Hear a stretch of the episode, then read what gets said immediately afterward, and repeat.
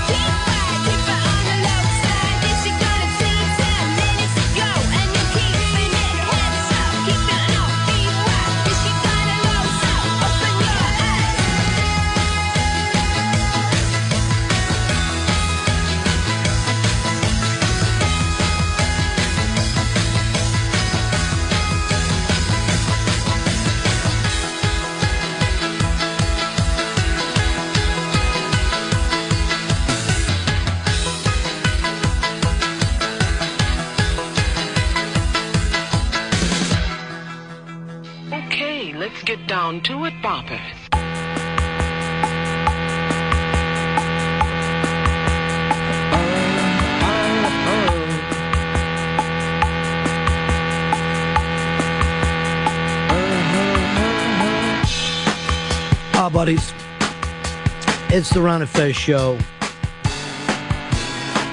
866 Ron Zero Fez. 866 Ron Zero Fez. Bennington Whatley. Stanley. McDonald. That's the backfield. Coming to you on a weekday and the very beginnings of the long December. Uh, I think it was TBS that announced that today uh, was the end of the 25 days till the 25 days of Christmas, and we're now on the 25 days of Christmas. There's no such thing as the 25 days of Christmas to begin with. We're really halfway to the fucking 12 days of Christmas. They take this season that was supposed to mean something and they stretch it all out. To spread good cheer? No. For money. Let's sell ad time. There you go, Jesus. Thank you for the ad time. All right, we're going to check with the gang. For Ichibans, this is the big story. The story everyone in the country is talking about. And there's plenty of stuff out there. Fez Whatley, what's the Ichiban? The Ichiban today is back on TV, the new season of Hoarders. Okay, this is what everybody's talking about, the new season of Hoarders? I think so. It is the most disgusting reality show yet. And people. This, this one's going to shock you. I've never seen it. Well, it's people that can't throw things away. But I've noticed something with last night's episode about the, a woman named Augustine. All right, she's not a hoarder. She's just. I don't know. she's just lazy. Her place was filled with trash. It was filled with garbage and feces. That's not hoarding. Hoarding is when you like have you want to keep every beer can or newspaper because you think it's important. Mm-hmm. She just doesn't empty the garbage. She is not a Oh, Au- hoarder. oh, Augustine, you're a fraud. You ever see this show, Dave? I have seen it. My wife's Yeah. a big fan of it. She like Augustine? Yeah, I, it's ironic that she's such a fan of it because she is quite the hoarder. Oh. Yes, we I'm we talking over 50 lunch boxes. We're talking over 200 Rolling Stones. All right, see, there's a difference between a hoarder and a collector. If you've got 50 lunch boxes, it sounds like you're a collector. A hoarder keeps string and paper bags. It's like what your grandmother used to act like, I like see. you used the string for something. A collector is not the same as a hoarder. What if she doesn't take That'd be the, saying like museums are hoarders.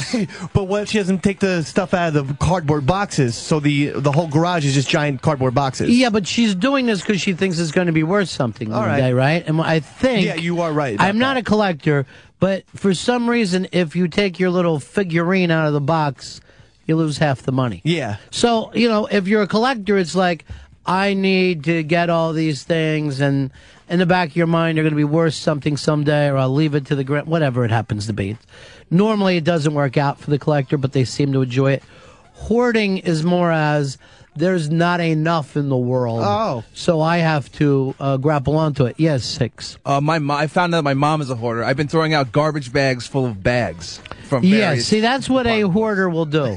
and normally, with a hoarder, uh, at some point of their life, uh, they were, you know, dead broke. Um, but let's move over here to the big Ichiban. Uh, and I know this this one could knock off last night's reality show off the number one position because this is a story I think people are talking about. Todd and PA. Hey, Ronnie. Hey, Busy. How you doing? Good, man. Got your Ichiban. Uh, the cop killer is gone. Ice-T. Seattle even in the score. They got Ice T today, uh, and they shot and killed him. Right Yeah, he's gone. now, um, I, it, it was really amazing to me that he was able to get away from the dragnet for as long as he did, because he's supposed to be batshit insane, right? Uh, well, I, he was just a bad seed. I mean, uh, how come you let him out for no good reason just because uh, he was a young kid and then made some sort of a bullshit excuse last night uh, on the air saying uh, he was commuted because they didn't file the, the papers in time or some crap like that instead of owning up to it and manning up and saying, yeah, I screwed up. But, uh, yeah, they found him today. Uh, uh, there was a cop in Seattle that uh, took him out, just uh, found him by a, a stolen car and just took him out. Good so just uh, one cop, one bullet ends it all. Yeah. All right, thank you. They expect about six or seven more people to be arrested that they think helped him out since the cop killing.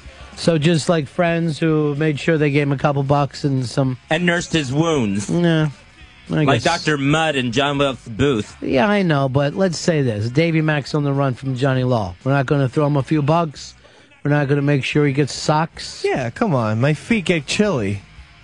It's a tough call to act like the friends need to go down for that. They shouldn't. They shouldn't be punished at then, all. then it starts to sound like you know the fucking.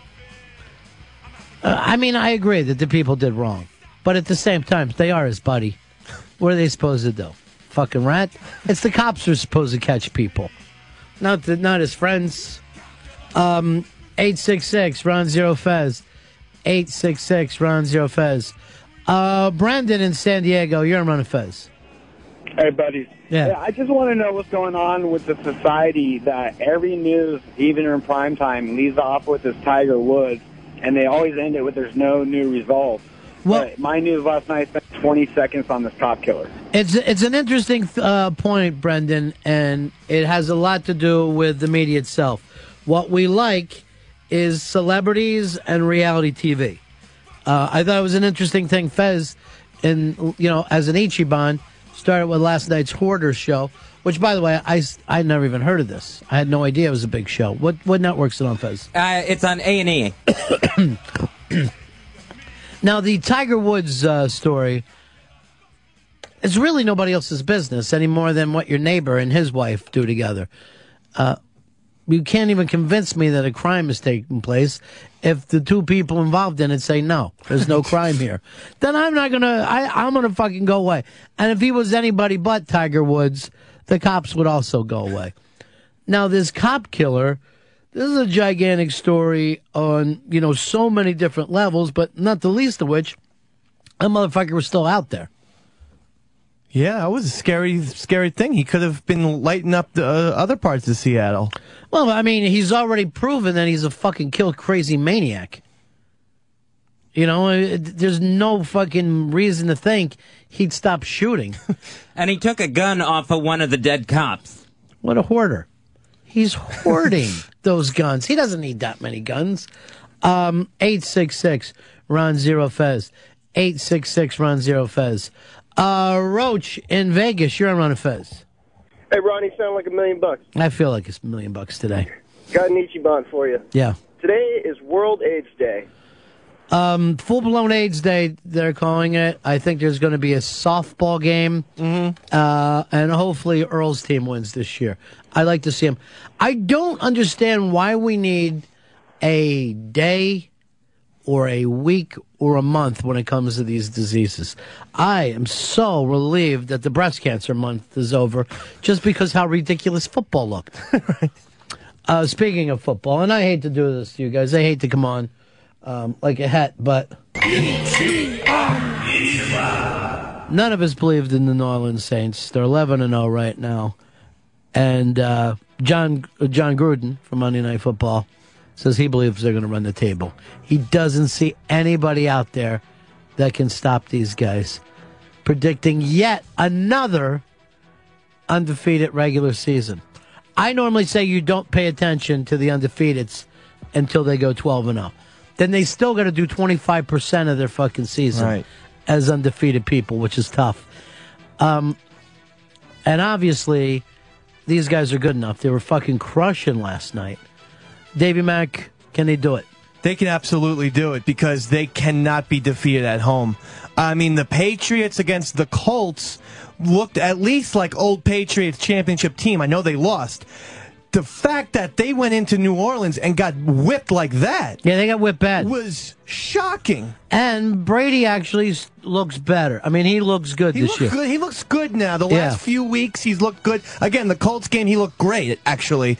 But this fucking Saints team, I couldn't believe it. I could not believe guys getting that open on a Bill Belichick defense. Steve in Connecticut, you're in Ron Fez. Ron Fez, good morning, guys. Yeah. Dreams of an undefeated Super Bowl still alive. Saints 11 0, Colts 11 0. Uh, wouldn't that be something? We have an undefeated Super Bowl, and either way, those old Miami Dolphin guys are pissed off. right. Who I just hate. I just Yeah. despise. They mentioned that last night about they always keep a champagne bottle on ice. They mention it every fucking year It's since ridiculous. '72. This champagne has to be so cold at this point. Oh, it was just yeah, but I mean, f- fuck them. What a bunch of animals. I mean, Roger Maris was, you know, he, he the guy he died because uh, he had to break Babe Ruth's record, and yet his kids came out to support Mark McGwire. Well, anyway, to get back to the actual point of the story here, the Patriots are a good team this year. Now, they're not a great team, but they're still a very good team. And they were crushed last night. They were. They were crushed. The Saints, the real deal. that Drew Brees is just a little fucking pleasure to watch out there. Keep your helmet on because you're a kind of a scary looking guy. Keep the helmet on even in the interviews. But um, they went big. Um, Bill, Bill in Georgia, you're on the Ron and Fez show. Hey, Ronnie. Got an Ichiban for you. What do you say, my friend? End of an era. Rumor has it Bobby Bowden will retire today. Yeah, we are going to be waiting for the press conference uh, to see what Bobby has to say. Uh, but apparently, the people there in Florida think he's no uh, he's no longer able to sit out there wi- and just watch the games. That he needs to sit in the stands like the other people. Because to say he's stopping down as uh, head coach is just fucking insanity. But They, Florida State actually was uh, when they met with him, made a deal. They said, "Listen, you're either going to be fired, or we'll give you one more year, where we're going to take even more responsibilities away from you, and you can stay on the sidelines for one more year." That like, what else would he have done? There, the, when you're not fucking really coaching the team, I don't know why you want to hang around. I well, actually, I know that he loves everything about the program. He built the program; it's his. He loves to go to the fucking dinners. He loves to get a microphone and talk with that crazy Southern accent about we're gonna do everything we can this year against the game. You know, that's his thing. It's got to be tough to give up, and yet you're 140. I think They made it so ugly, though. There's like no fanfare for No. him. There None. is none. Well, you could blame that on them or you can blame it on him, and they're both the fucking blame there. Uh, but you're right. This is not a sweet goodbye. It's not the goodbye that we all thought he would have got back in the 80s and the 90s. Which, if you remember, in the fucking early 90s, people were talking, when's he stepping down? Who's next? Is it going to be one of his kids? He's outlived his kids' careers. Yeah. There's nobody uh, for him to turn this over to. Um, Tim in South Bend, Indiana. I guess I know what you're going to talk about today. Yep, uh, Chaz Bono out at Notre Dame as head coach. Chaz Bono has decided, uh, now that he's no longer a woman, to step down at Notre Dame. Uh, Fezzi, you're, of course, a Notre Dame fan. Davey Mack, you're a Notre Dame fan. Why is it so fucking tough to put together a fucking program at the school that gets all the money? It seems impossible not to do well. They're just not picking coaches with head coaching experience, good head coaching experience. They're I- going with coordinators. You, you, there's not a person here in this room who didn't think Charlie Weis wasn't the best fucking pick. It can't be that this guy doesn't know what he's doing. Yeah. Uh, he came into the program, he started kicking ass right off the bat, so much they gave him a 10 year extension. and And there, there's got to be something wrong besides these guys that they're picking as head coaches. I mean, he even scored 38 points on Stanford. I mean, the guy's a brilliant offensive mind. The problem is Notre Dame University imposes really strict academic standards on these guys that is simply not realistic with the big time college team. Ohio State players and FSU players and Florida players and Oklahoma, they can get 520s on their SATs and get in there because god damn it they can play football. Notre Dame thinks of themselves as this old school 17th, you know, uh, 80s university when it's 2009. It's it's your choice. You either got to be a big time football program or only be an academic program and then get rid of the football team. You know, but the thing that both you guys said, Lou Holtz came in here and disagreed with both of them. But he coach thought was wrong. Was was going to go undefeated this year, and he thinks that the way that the whole thing's set up, I don't think they care about winning. I don't fucking think they care even slightly about winning because you guys keep watching these hideous games every fucking Saturday, and there hasn't been anything to watch now for two fucking decades. Dave, you probably can't remember when they were good. I you would have to be a little kid, Yeah. pissing yourself. I remember the Lou Holtz championship, and I remember the good run in '93 w- w- when they fell short. Um, here is Oscar in El Paso. You're on the Ron and Fez show.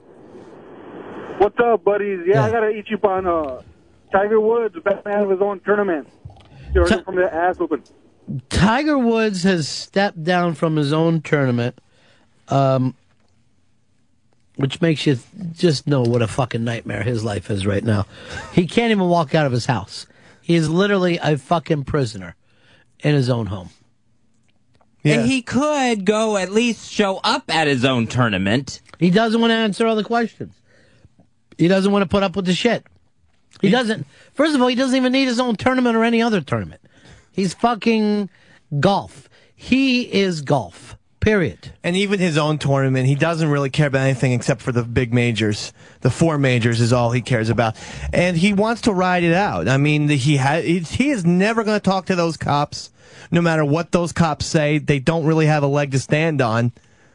I love Tiger right now. I feel like he's Sundance and uh, uh, like. Well, you're loving him because he's living the East Side Dave lifestyle finally. After all this time, something crazy took place in the middle of the night that he doesn't want to talk about. He's Butch. He's Butch Cassidy and the Sundance Kid all rolled into one. He's fucking boarded himself into that house, and he's just probably has like fucking guns all over the place. I love him. You can't expect a guy, you know, whatever happened with between him and his wife. He don't want to fucking tell you about it. he doesn't fucking feel the need to tell the cops or anyone else what's going on in his home. You pissed about the tree? Anything else on the street? Fuck you. I'll pay for it. What check do you want me to write? But anything that goes on in my house is not your fucking business. He's gonna have to come out eventually. No, he's not. He'll fucking he'll Howard Hughes this thing. Tiger's my favorite athlete right now, and any check he writes will be fuck you. Oh. He doesn't. you can't cash that. Well, no, he just puts that in the memo part. Oh. He's not going to write it. That isn't an amount. but it really doesn't seem to be anybody else's fucking business. It seems like this is just fucking gossip. And, you know, I don't mind the gossip shit. You know, when people were like, oh, who's Jack Nicholson fucking? But by the time it gets to sports, it really annoys me. you know? Yeah. It just, I don't fucking care.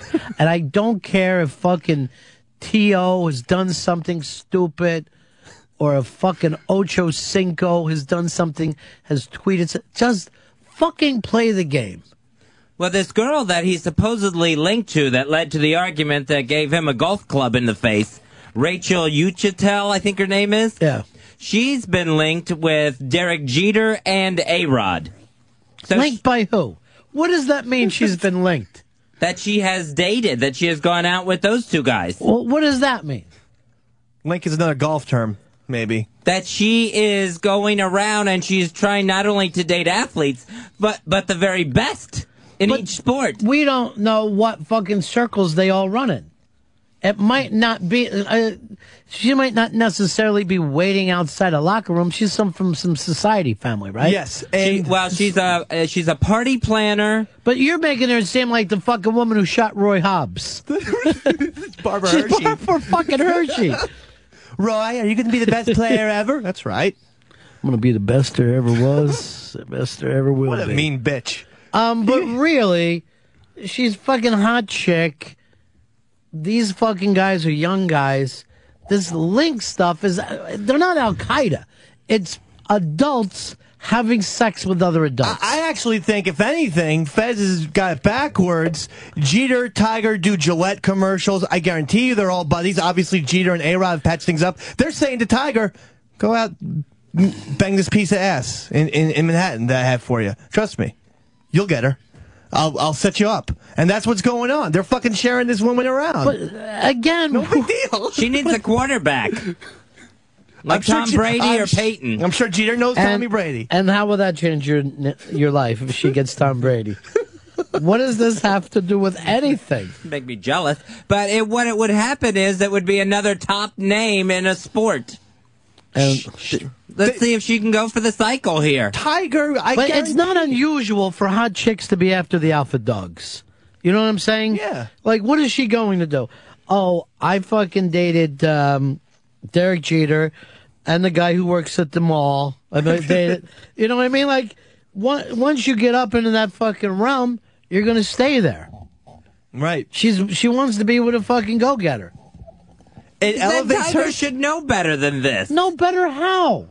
that he's being used. He's fucking How is he being used? Who's using who? That she is just targeting top sports stars. Well, can I tell you something? when a woman targets you, mm-hmm. say thank you. That's what you should fucking do. If a woman says, I fucking admire your work and I want to be with you, you look her over. If she's attractive, you're going to say yes. H- how are you victimized? I here? say no, thank you, ma'am.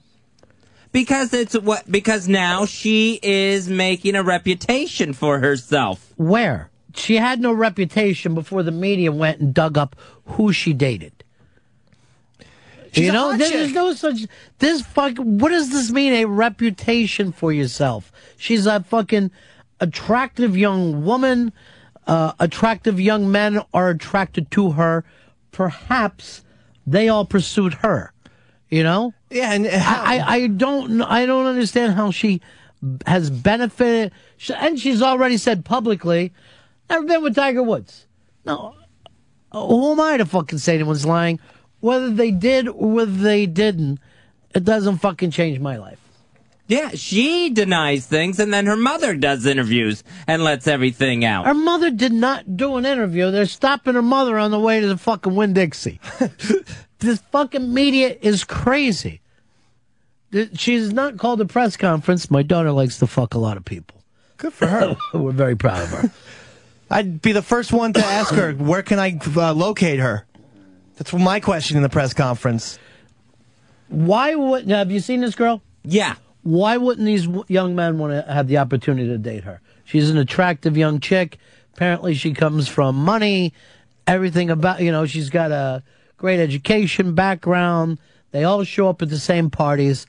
It's not a shocker anymore. It would be in your hometown to find out that the fucking girl in high school dated the fucking, you know, captain of the football team, the class president, and of course, and at the highest level, the class clown. So obviously, you know, women like alpha dogs. This it's also not crazy. Seems a little bit anti-woman on maybe on Fez's part. In what if, way? If there was a dude who was banging Cameron Diaz and you know Julia Roberts and all that, we wouldn't fucking be angry at him. And also, if we have, if there's a woman you like, I don't think that you target them the way Fez had, that somehow there's a violent act that goes along with heterosex. Well, I think what happens is we see that she's dating these superstar athletes. You don't know what her motives are. You have, if you're Tiger Woods, you have to be careful. You don't know what she's collecting these famous names for, what diary she's keeping, what book she plans on writing. Th- There's no evidence at all of this. There's no evidence at all to what you're saying. I mean, and there have been uh, women that have dated some of the biggest rock stars in the fucking world, right? Why wouldn't they? Why would why wouldn't fucking Mick Jagger be fucking attracted to the girl that used to date Bryan Ferry? Bryan Ferry isn't gonna fucking date dog shit, you know?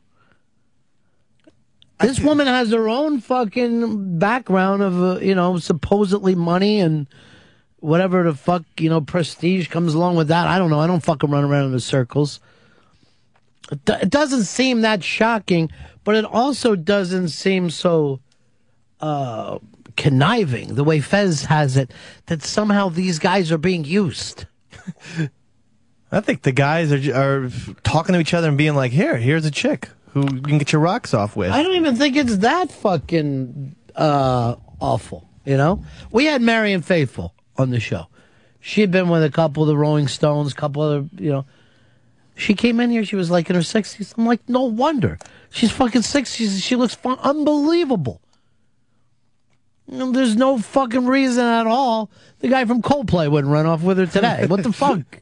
You know, and there's, you know, she is around talented men that dig her. I, I just don't see it as targeting. And I don't see, and there's no reason for me to think that either one of these people are lying. It's none of my business mm-hmm. whether Tiger's been with them or not. But if they both said we've never been together, there's no reason in the world for me not to go, oh. Yeah, and if Tiger's w- chick might have been mad at her for just the fucking rumor shit that started out hmm. that had nothing to do with this. Maybe they found out she's dated a couple famous athletes, was at the same party as Tiger, so they write it up. Then the wife fucking reads this shit. You know, sometimes wives worry. She goes a little crazy on Tiger, and off they go.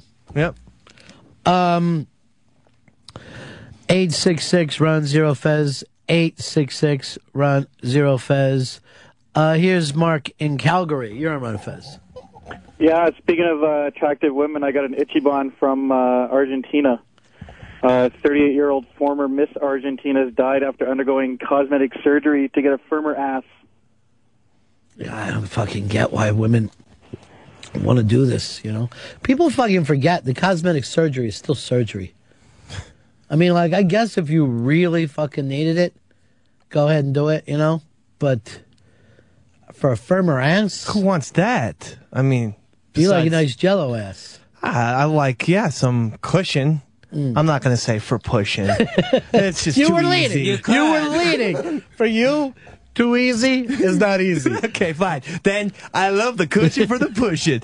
No, I Brilliant. like it's nice and soft. A, a, a chick shouldn't have a firm ass. That's bizarre. By the way, uh, Argentina, for whatever reason, has the cheapest cosmetic surgery rates in the world.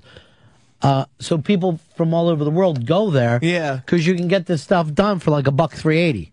Right. I heard Which is nothing. Well, we see the results too. But dead Miss Argentina. Well, you also have people dying in this country from cosmetic surgery. Once they put you to sleep, you fucking you're rolling the dice with that shit. Yeah, the only thing I know about it is from what I see on Nip Tuck, and apparently plastic surgeons have to solve murder mysteries. Never once saw it. I never saw this or hoarders. Am I missing everything the world has to offer? Why am I going out at night? What what am I missing? You're missing shit. It's good to watch. Oh, she's not a hoarder. she's just a pig. A maid service shouldn't be able to cure your OCD. Uh, here is uh, James in uh, North Carolina. Hey, buddies, I've got a moral conundrum. Uh, so I don't know how familiar you are with Facebook, but um, I met this dude, just nice guy, the Office Max copy guy. He sent me a request. I realized he was gay. I'm sure this could be, but I realized he was gay. Not a big deal. I'm not homophobic. So he sent me a friend request. I accepted. That was a couple weeks ago, and then all of a sudden last night, I get an email saying that um, he knows I'm married. Uh, he can't stop thinking about me. He can do dirty, dirty things to me, and if I'm interested, to email back. So if I ignore it, will it go away? Well, let's let's say let me just point something out to you, James. Yes, Uh, you met a guy at Office Max. He was a copy dude, so he was just bullshitting while I was getting copies. You know, helping me out making copies because You can tell that he's gay. obviously he's fucking like. You have a. Facebook account. Well, yeah, I'm married. Then wife's- he befriended you on your Facebook account, and you accept it. Yes, sir. There is something inside of your southern heart screaming out, "I'm gay. Recognize me." Dave, is he gay or not? Very James. much so. Hicks, He wants it. yeah. Oh, Jesus. There's two things that you don't have if you want to be straight: uh, gay friends and a Facebook account. You, my friend, took the collar. You're 0 for 2 there. Well, then I'll dump my Facebook and fuck the fags. Sorry, Fuzzy. He says that now, but he's just fighting it. You you agree with me then? Oh, he is. James is absolutely gay. There was. Thank you. There was enough about this brief, tiny encounter at Office Max. Yeah. There was some sort of sparkle, some sort of twinkle between them, where he had to pursue it, even just in the slightest bit of accepting a Facebook friendship. I don't see anything slight about that. I don't know why you'd want to have a a Facebook account, b male friends. For him, that was a gay act in of itself. Even though they never touched, nothing physical happened, just the fact All that right, he hold on, slow this down. I'm I'm really enjoying this. You're saying that if you have a moment, a private moment with a gay person, Yes. a conversation, uh, whatever it happens to be, that's a gay act. That was a gay moment, yes. Wow. That was a All right, let me let me give you a couple moral conundrums. Okay. You're on a plane. Right. You're going to Miami, so you got a couple hours. Sure. Gay guy sitting next to you. He starts talking. You're like, okay, let's have a conversation. You guys are, you know, talking about this and that. That's a gay moment. Are you getting to know him more? You're Yeah, I mean, you- about his job and stuff? Yes, you're just sitting there making conversation. Oh, what do you do for a living? Oh, really? Oh, yeah, I used to live in that part of town. That is a gay moment. Wow. That is a definite gay moment. This fucks me up. This fucks me up. Yeah. This guy right now, James that called, yeah, maybe right now he can't admit his true uh, yearnings and feelings. Maybe it's something he's stuffing away, but there was a little bit of him that let that one fraction of a second out where he dropped the guard. So conversations on a plane, nothing physical happens. Nothing. Doesn't have to, Ron. And even though you've both walked away from each other, never to, doesn't matter. You've had a gay moment. You've had a gay moment. Yep. Dave? I've had a gay moment. Oh God, get the quarantine. Not as straight as I thought. That's what happens. All right, hold on. Let me ask you this though. Okay. That gay guy Right. on the plane Yeah. talking with you, Mm-hmm. has he had a straight moment? No. He stays gay. Yeah. We we're the ones. Because it was another guy.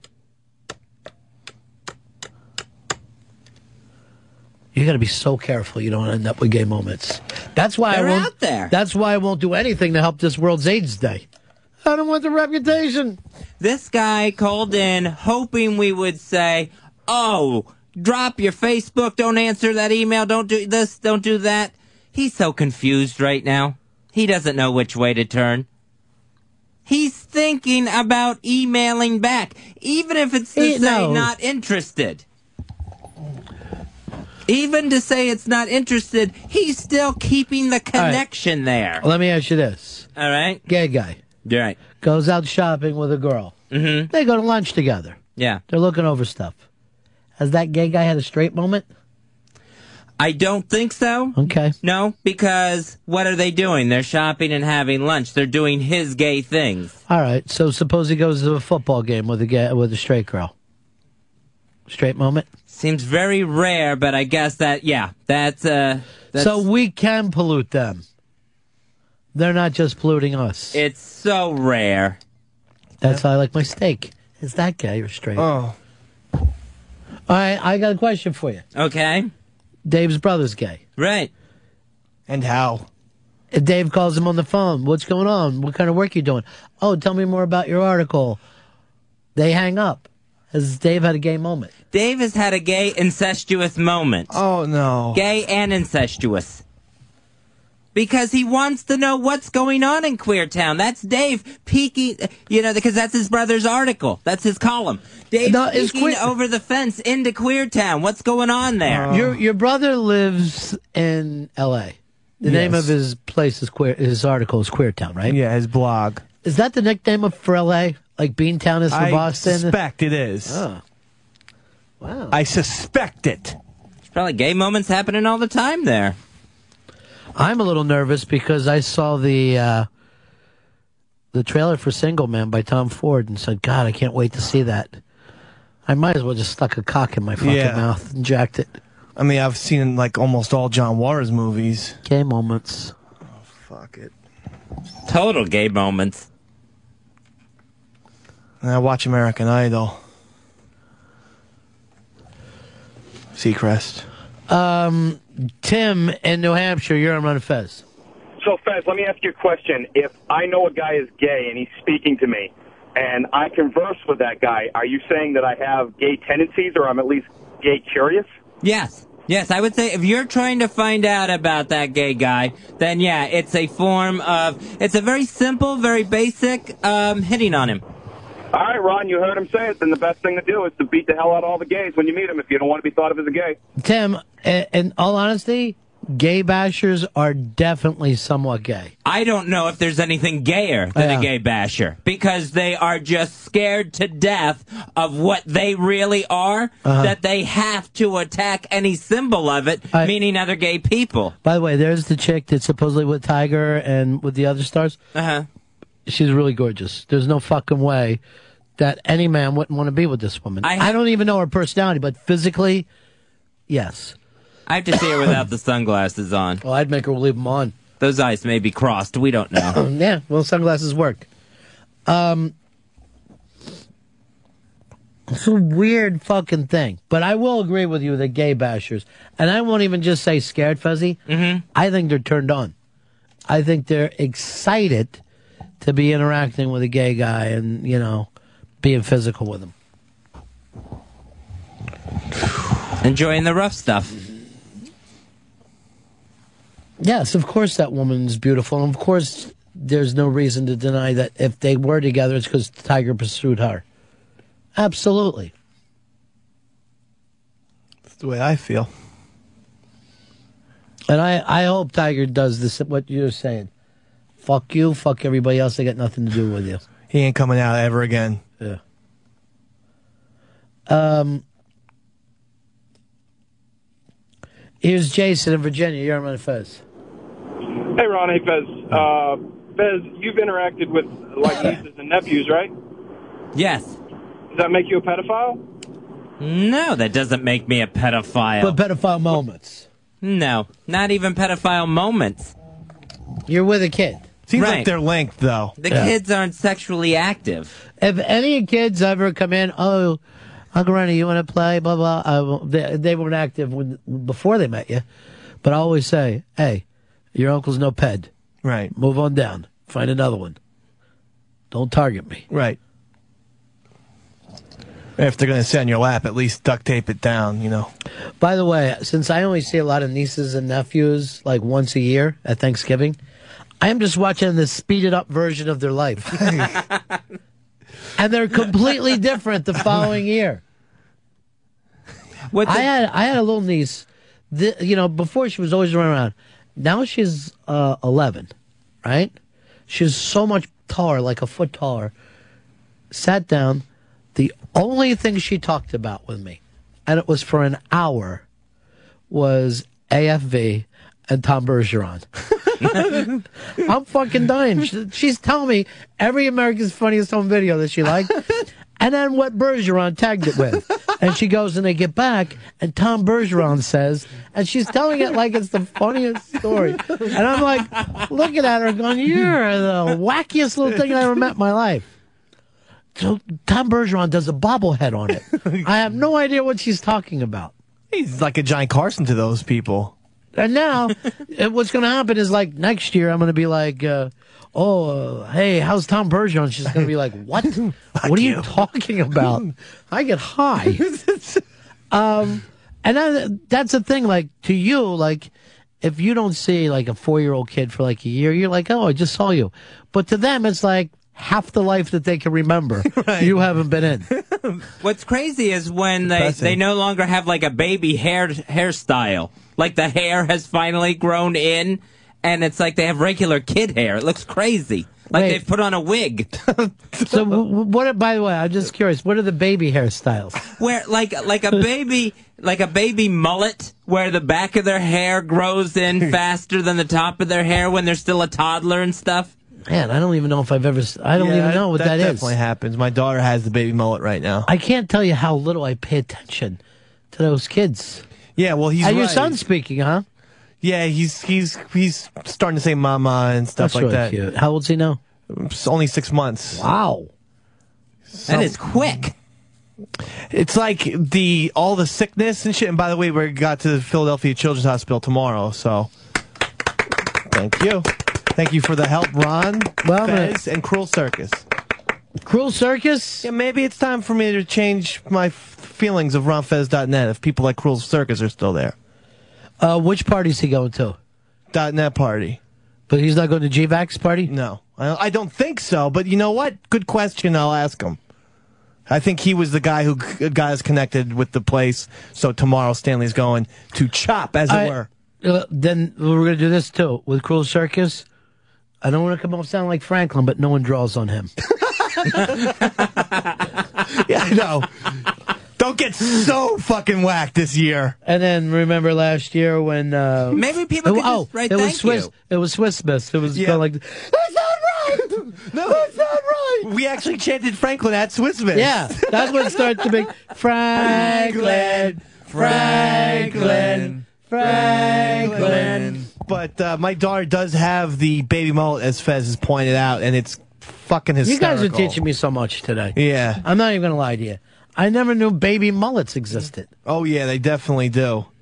Um, it's because the hair on the top of the head is so fine, but gravity takes the hair. I don't really know much about kids until they're old enough to go outside and smoke with you.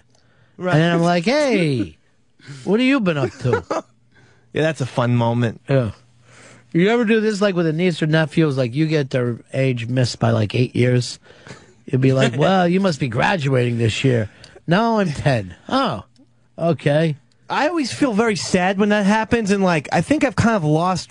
I've stopped being friends with a couple who, from no fault of their own, I saw their kids when they were born, and then I, I hadn't seen them for a few years, and I recently saw them, and they have two little kids, and I'm like, I don't think we can be friends anymore because I feel like I just, am, I'm too distant from you guys. So you think that it's okay to end friendships or come friendships back when they get all tied up in family stuff? Oh, I'm not going to say that. What I'm saying is, Yeah. I, am saying I just wanted to see how you play both sides of this. no, I'm saying I avoided. Um, I, I didn't intentionally avoid. I just hadn't seen them. I moved to Queens, you know, and then Brooklyn, and so I didn't see my Jersey crew. Then I saw them for the first time in th- whatever three years, and their children are walking around, and I'm like, shit. What, the, what did I do? I missed all this. Um, let's go to Chris in San Diego. You're on Fez. Yeah. Hey, buddies, how you Yeah. doing? I'm watching Yeah, I- Dave trying to dig out of his hole after calling What? Deb, What hole? Deb the devil. Oh put that together. Yes. I swear to God. I swear to God. I don't think. How can you possibly think I think? Mm, exactly. uh, what can we do for you, Chris? Oh, hey, I just called to tell you, Ron, you might as well turn off the mics and put the headphones down. Fez lost all your straight listeners for you. If we're all listening to you guys every day, I guess we're having a gay moment. Well, I don't think he meant it that way, but I can understand you using his dumb logic back at him. I love. I've made a living doing that. Chris But is I- having I- a gay moment if he's calling all the other listeners straight. Um, mm, they are. We don't have a huge amount of gay listeners. I'd like a hell of a lot more. Lord knows they got no one to entertain them. Right. I don't even know who who was like the definitive gay American all time. I would say it was. Um, wow, it could be Neil Patrick Harris right now. That's right now. But he's fucking nobody in terms of, you know, the history of the United States. I mean, you got to admit, if you started to write up famous Americans' names all time, Neil Patrick Harris would come in at the end of the phone book. Liberace. Never came out. No, never did. What? Yeah, never came Uh, out. I had no idea. Sued Yeah. a guy who said he was his boyfriend. Yeah. Why? And won. Yeah, and won it. Look at the costumes. Yeah. Didn't want to That's cost himself money. He was basically doing what Kiss always say. Yeah. Don't let him know you're gay. That's amazing. So we've never really had a gigantic. I mean, maybe Truman Capote, but you know, or Tennessee Williams. Mm-hmm. Well, like were Charles Nelson Reilly and Paul Lynde were they out of the closet? Paul Lynde never came out. Oh my uh, Until god! he died. Uh, he died during gay sex, doing poppers. Do you imagine that fucking embarrassment? You kept, I'm not gay. You keep saying over. Well, Fez, would you do the voice for me? I'm not gay. So then, you know, you're found dead. Fucking poppers up your nose and shit on your dick. Okay, fine. Thanks for being honest with us. Holy shit! Literally. What about Charles Nelson Reilly? I don't know. You know, these people. Um, I don't think he ever came out. Holy, that's amazing. Jeff in Rochester, you're on Manifest. Yeah, hey Ronnie, how about the first time you're talking with your nephew and he says "fuck" in front of you, and he knows he's not going to get in trouble for it? That would be the day he was born. Because I ain't the fucking cuss police. The cuss police, another coming for you. Fez, you say cuss or curse? I say curse. That's gay. Oh come on! I say curse too. Gay. Damn it! I'm having a lot of gay moments today. Well, it's in your blood. It's in your DNA. I guess so. You know, we we have um, two gay members too. Not in the immediate family, but in the distant family, there's a cousin. Um, trying to think. I I had gay cousins, but nobody would say they were gay. Oh yeah, no one will say this. this well, except for the other kids. No one says the other person is gay at all. Absolutely not. Older. I've always thought that cuss was sissy. Bullshit. It, it's a more uh, aggressive word than curse. I, I hate to be racist, but I always thought only like black people said cuss. That's where that's I where I roll, brother. All right, I'm fucking New Jack. Okay, I New Jack this whole thing up. What about swear? He's I know- swearing. I know That's this is old timey. That's like leave it to Beaver shit. Wow. Uh, Mike in, in Indiana, you're on Fez. Yeah, hi guys. Uh, Hey, I got a gay person for you, but I also got a question for uh, for Fezzi. Uh, how about Rock Hudson? Never came out. Yeah, oh, now yeah. Even while he, he had AIDS, never came out. Right. Yeah.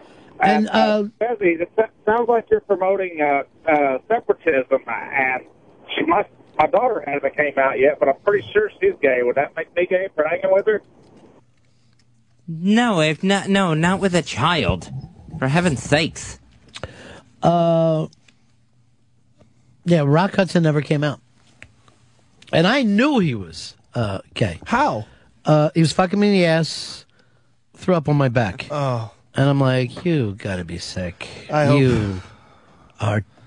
It's the 80s. We gotta stop this. Right. That's why I, I turned around and was, ew.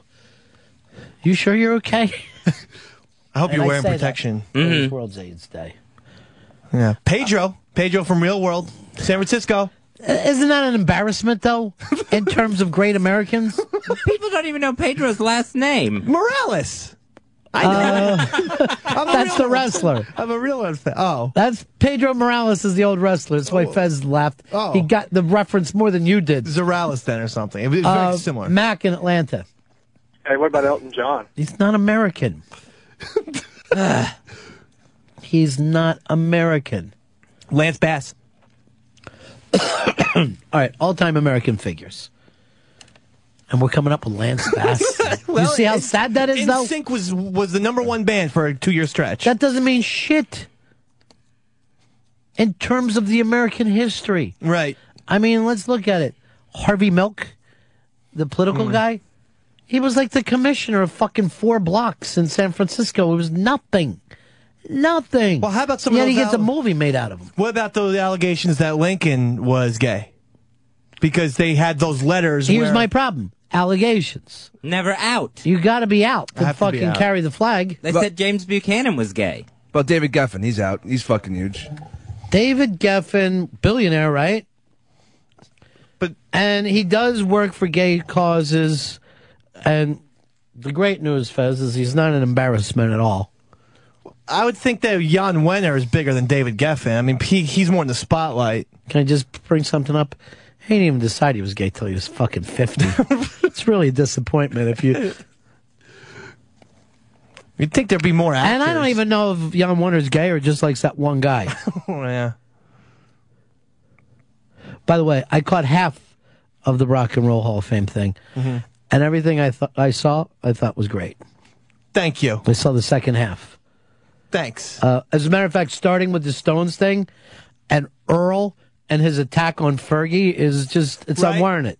You are attacking whatever you think of the music she's done with will.i.am. He's not and subjective. I mean, that- he is too subjective. Not that fucking performance last night because she came out and she really did kick ass. And you could see it in Jagger and you could see it in Bono. Yeah, they were eh, both very excited to have her on stage. Did you think that if anyone dropped the ball in that performance, it was this, the U2 themselves that the weird slowness of it? I don't know if and Fergie were terrific. I don't know if U2 is the kind of band people should be playing with. You know what It's I mean? Like they just kind of play U2 music. Well, it's because the edge is so distinctive. weird. He doesn't know how to. Yeah, like he lets the notes hang. He's not He a rock and roll guitar player. It's, Yeah. he's a very weird guitarist. Yeah. and he, I, actually he But- doesn't get enough credit for that because he's very original. No, he, he he does get credit for it. He's known to be original. But in that, um, who was the? I did the RBI with the guy, the guy who directed the movie about all the guitar players, Oh, and he was basically showing Yeah. that it's really just like what he does with like feedback and shit that makes us like these little machines that he hangs off. That that's where his style comes from. Yeah, well, he plays basically rhythm and lead for U2. That's why they don't But have for another me, guitarist. and I'm embarrassed by fucking uh, not hearing this from Earl. When Jeff Beck came out and played Day in the Life, it was fucking unbelievable. That was cool. Unfucking believable. Just to see Jeff Beck on stage like that. Yeah. No, and Buddy Guy's great. with him. And that little fucking bass chick that was just fucking. I was thinking that had to be his daughter. I don't know who it was, She was but looking at him like, I'm "Daddy." really interested because, you know, that's a fucking pressurized situation to me. And you're playing with two great, fuck, and she's just like, "Fuck it, let's the- go, let's fucking do this thing." Right, it sold out. The guy, and then the guy from ZZ Top came on and, and, and played Jimmy. It was, I'm telling you that that all these people are fucking crybabies. There is something wrong with uh, human beings. Um, that they can't just enjoy things anymore. No, it's true. Did you? I'm, and I blame it on the internet because it's easier to complain. Did you see um, Metallica? No, I didn't see that part Okay. of it, so I will. I'm going to promise I'm going to see it. I just turned it on. And I'm like, I don't even know if I've heard so many bad things, and I'm Yeah. sitting there and I'm like, this is fucking terrific. Because I'm just really curious. I think you'll love the the Ray Davies thing, and I'm just curious to hear if you like or dislike uh, Lou Reed. Oh, and um, the guy from Creedence coming out with E Street Band was fucking fantastic. And that's huge because Bruce loves Fogerty. Loves What's him. not to love? Loves them. Well, uh, yeah, yeah, Fogerty is one of the great. You know, Fogerty was in here when we were on vacation. No. fucking played in our lobby. Holy shit! I love him. and I love Creedence. What's not to love? I love fucking Creedence.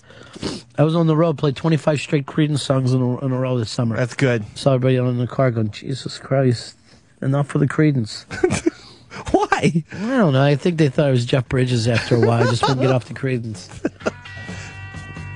And this is it. This is what they were playing. Yeah, this is the one that played with Bruce. And I mean, people mock Bruce all the time. He plays with People are- Sam and eh, Dave. eh, you know. He plays with fucking U2. He plays with Fogerty, and every single performance he did with a different celebrity was phenomenal. So fuck off. And people want to attack him and like a Paul McCartney because, you know. Why are they such easy targets? They're great. Well, it's like attacking the weather now. You know what I mean? It's like you you fucking you you, you like just think how many times people bring up the weather to you, right? Yeah. But they have no idea the purpose of the weather and what it does for the crops and how fucking how we how the planet would die if the weather didn't change. We didn't get the right amount of sun and rain, and the wind serves a purpose at the time. And yet, all they want to do is complain about the weather. Right. You know, eh, in eh. that case, it's great weather, huh? Yeah, it is. I wish it would stay like this all the time. Well, you realize that we would then we wouldn't have carrots. Yeah. If it fucking stayed like this all the time. Well, to me, we've made this argument before. It's like if you're a Red Sox fan and and you say I hate Derek Jeter, that's one thing, but you can't say Derek Jeter sucks. And No. it's, it's the same thing of people saying Paul McCartney sucks. Well, he doesn't suck. You don't like his music. Don't say he First sucks. of all, it, you might have decided to start hating his music after the top 100 songs of all time. you know what I mean? How many? It, it fucking kills when people act like that what people have done with their life in the beginning parts of life somehow negates when they get older. Oh, it negates the genius. You Yeah, know? it doesn't count. Yeah. Well, that And- stuff still exists. So it, unless the other shit erases it magically, And Mick Jagger going out like that when he was 65. Just remember when your grandfather was 65. he used to sit there with a blanket on his lap, and you would come over and go like this Hi, Pop! I wanted a dollar. You look it's great. fucking is uh, insane. we're such an ageist country. It's disgusting. It is fucking horrible. We we want to all be Jim Morrisons, but then no one has the balls to actually, you know, just go out there and get lit up, and you know, you you can't have it both ways. You No, can't be conventional the way this country is, but then at the same time, you know, want everyone to stay young. Well, a- a- again, Ron. and what the fuck is so great about Young? How many of our great fucking writers did when they were older in life? Great fucking filmmakers. Absolutely. Uh, you know, all the philosophers. You want fucking people to have some experience. Then you fucking cry like a baby because their fucking thighs aren't as tight as you want. What do you fucking care? It's another man. Talk about a gay moment, you fucking weirdos. um, uh, Al, you're on the Ron and Fez show. Hey guys, um, as far as being famous and accepted, I think the quintessential gay person is probably Ellen. Well, let's face it. The lesbians are far and away above the gay guys. Far and away. Yeah, I mean, it's almost like they don't even count. They're not even in the same league. No, no. They're not as embarrassed. They're able to stand up more, and quite frankly, they're less likely to act a fool. They don't get all stupid with it. They're Uh, accepted more. Um, well, they're accepted because of the things they've done. Justin in California, you're on Ron Fez. Hey, Dave made a great point a minute ago about the not liking a guy versus not respecting a guy. I'm a Raider fan out here in California, and uh, you know I grew up hating John Elway because all he'd do was kick our ass every time we played him. Right. But I'd take that fucking guy in a heartbeat. I mean, the guy was a quarterback and a half. Just because I didn't like him didn't mean I didn't know he was great. Yeah, if, if if you lived on the East Coast, Michael Jordan beat your team with 50 points every game. If you're going to sit there and say Michael Jordan isn't good or I uh, Michael Jordan sucks, then you're lying. But also, even guys that didn't win championships, they're still terrific players. You know, AI, you can do, where's his chip? the fucking guy is phenomenal. Absolutely. And I would take him and I would take Barkley on my all-time team. Barkley they're is a two hated forward- fucking players Yeah, still. and Barkley is a forward. He's he is maybe the greatest power forward ever, and he was Forward? doing it forward, and he was doing it when he was fucking six foot five. Take that, Karl Malone. Uh, here is uh, Brian in Detroit. We're talking about all this gay stuff. What about Richard Simmons? Never came out. Never. Uh, Eric in Philly. Yeah, what about Andy Warhol? Never came out. Huh. If anything, the rumors was always that he was asexual Hmm. with a gay, you know, effeminate style of acting. Still a weird guy. Some guys, I think, just because they think they hate women, they think they might be gay. but I don't think that's the answer. No, I don't think it's the answer either. Yeah, that's um, gay. Hating Uh, women can be you can be misogynistic and not be gay, but I don't know if you can be gay and not be misogynistic. Oh, I disagree 100%. There's a lot of gay guys that uh, love uh, being around women. And uh, there's a lot of gay guys who women are their audience. Right. You know, gay writers and stuff, they write to women even more than other gay guys. Um, and then, of course, a lot of women, their biggest fans have been gay guys. Barbra Streisand, your daughter's fucking friend, Liza with a Z, which, by the way, I'm sitting in a diner the other night. Uh, well, it was probably about a month ago. And Liza with a Z comes just walking by real slow with that Liza look. And I, She's the best. I, awesome. and I was start going like this. We're going live, dear. We're going live. We're going on the air in 30 seconds. wow, that was really good. Do that again. Dave. We're going on the air in 30 seconds, darling. You are gay. You're fucking gay. There's gay blood, but I am very straight. I only jerk off to male. I am. You uh, never, you never. what? male female porn. I didn't. Yeah, but you do. There has to be a male in it for you. You're correct. Mhm. I Thank don't you. like lesbo porn. Gay moment. Unless it's two lesbos and a guy, but I definitely need a, a dick because I like a, a finishing scene. Very much cinema. Um, Scott in Detroit. Yeah, hey, I'm calling about the Jeff Beck uh, female bass player. Her name is Tal. Tal. Why I can't even pronounce her last name. It's spelled W I L K E N. Wick, Wilkenfeld. She's amazing. If you if you go to YouTube, you can Google um, Jeff Beck, Chicago 2007 performance with Eric Clapton. She plays with him all the time.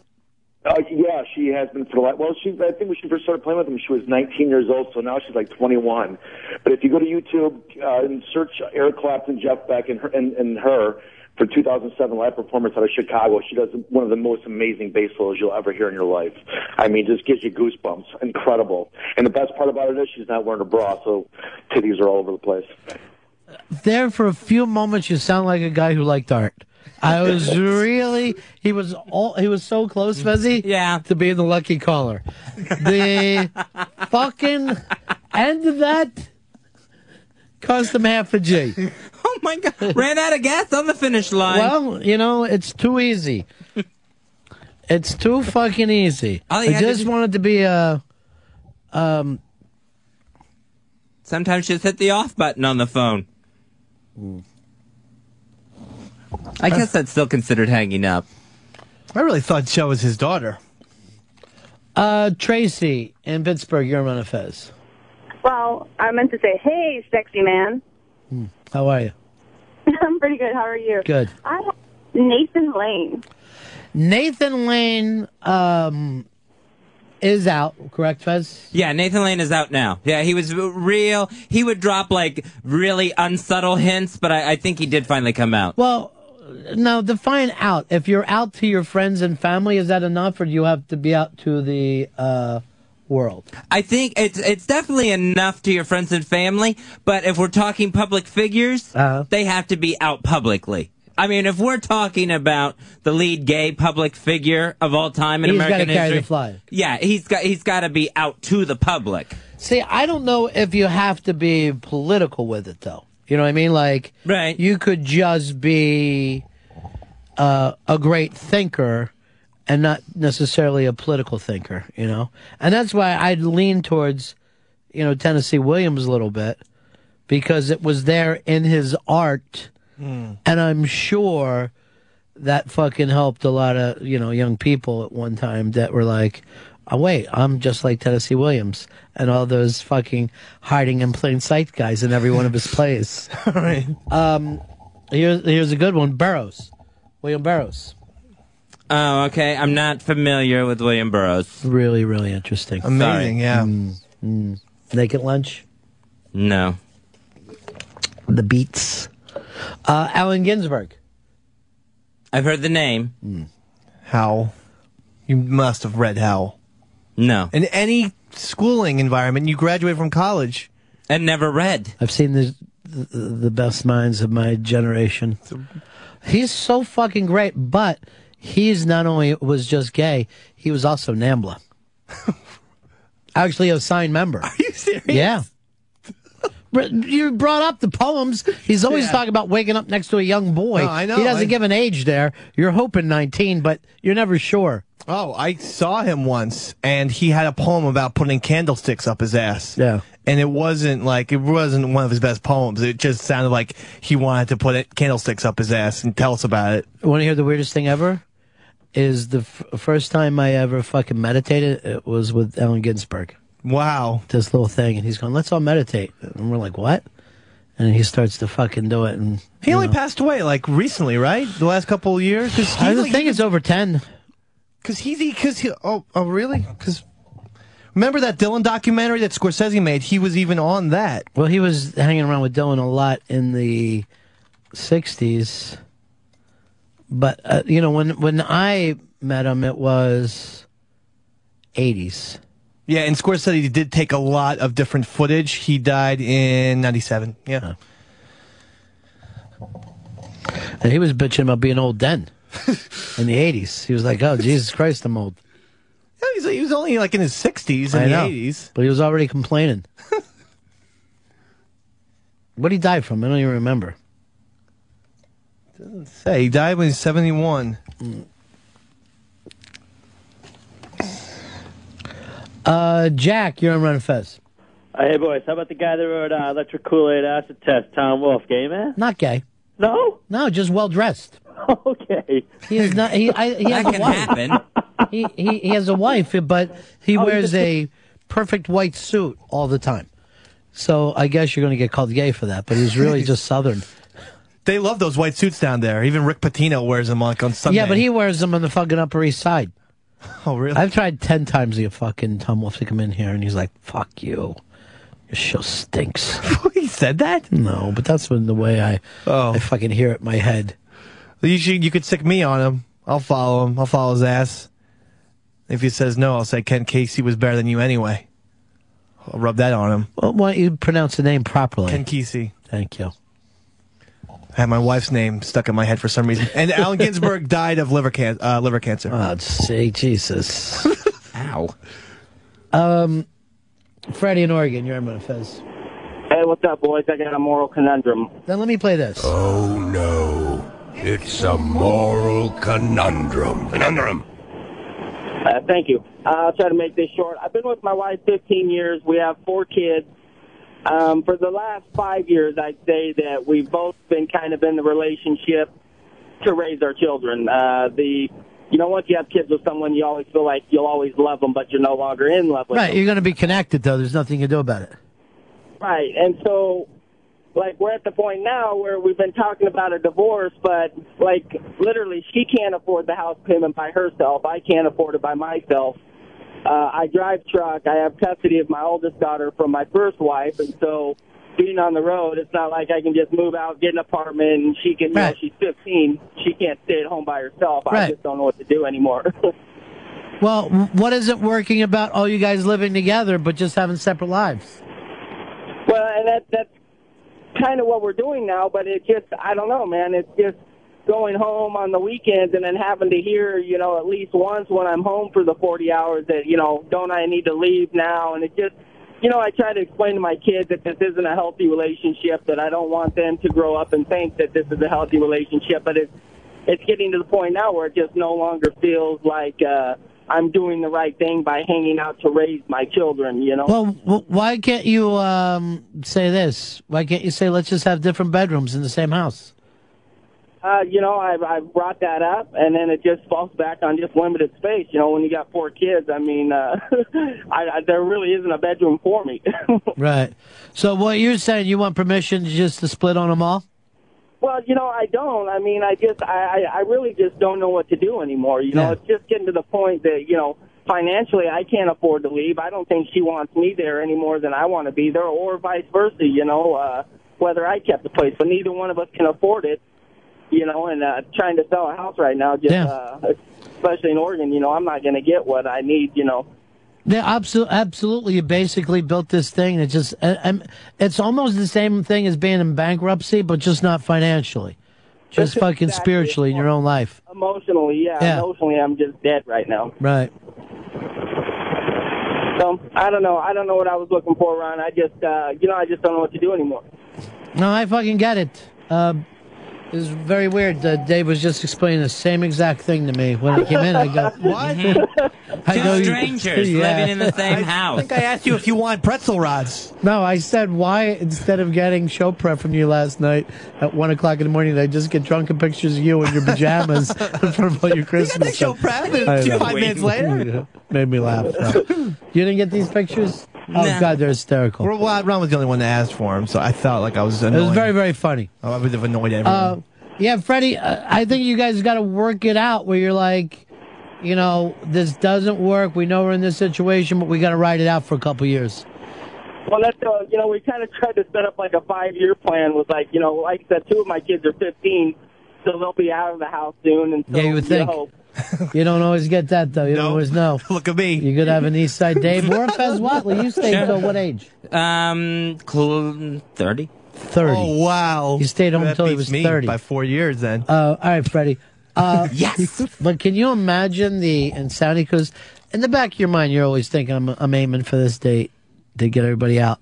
And to be looking over and there's Whatley at age 30.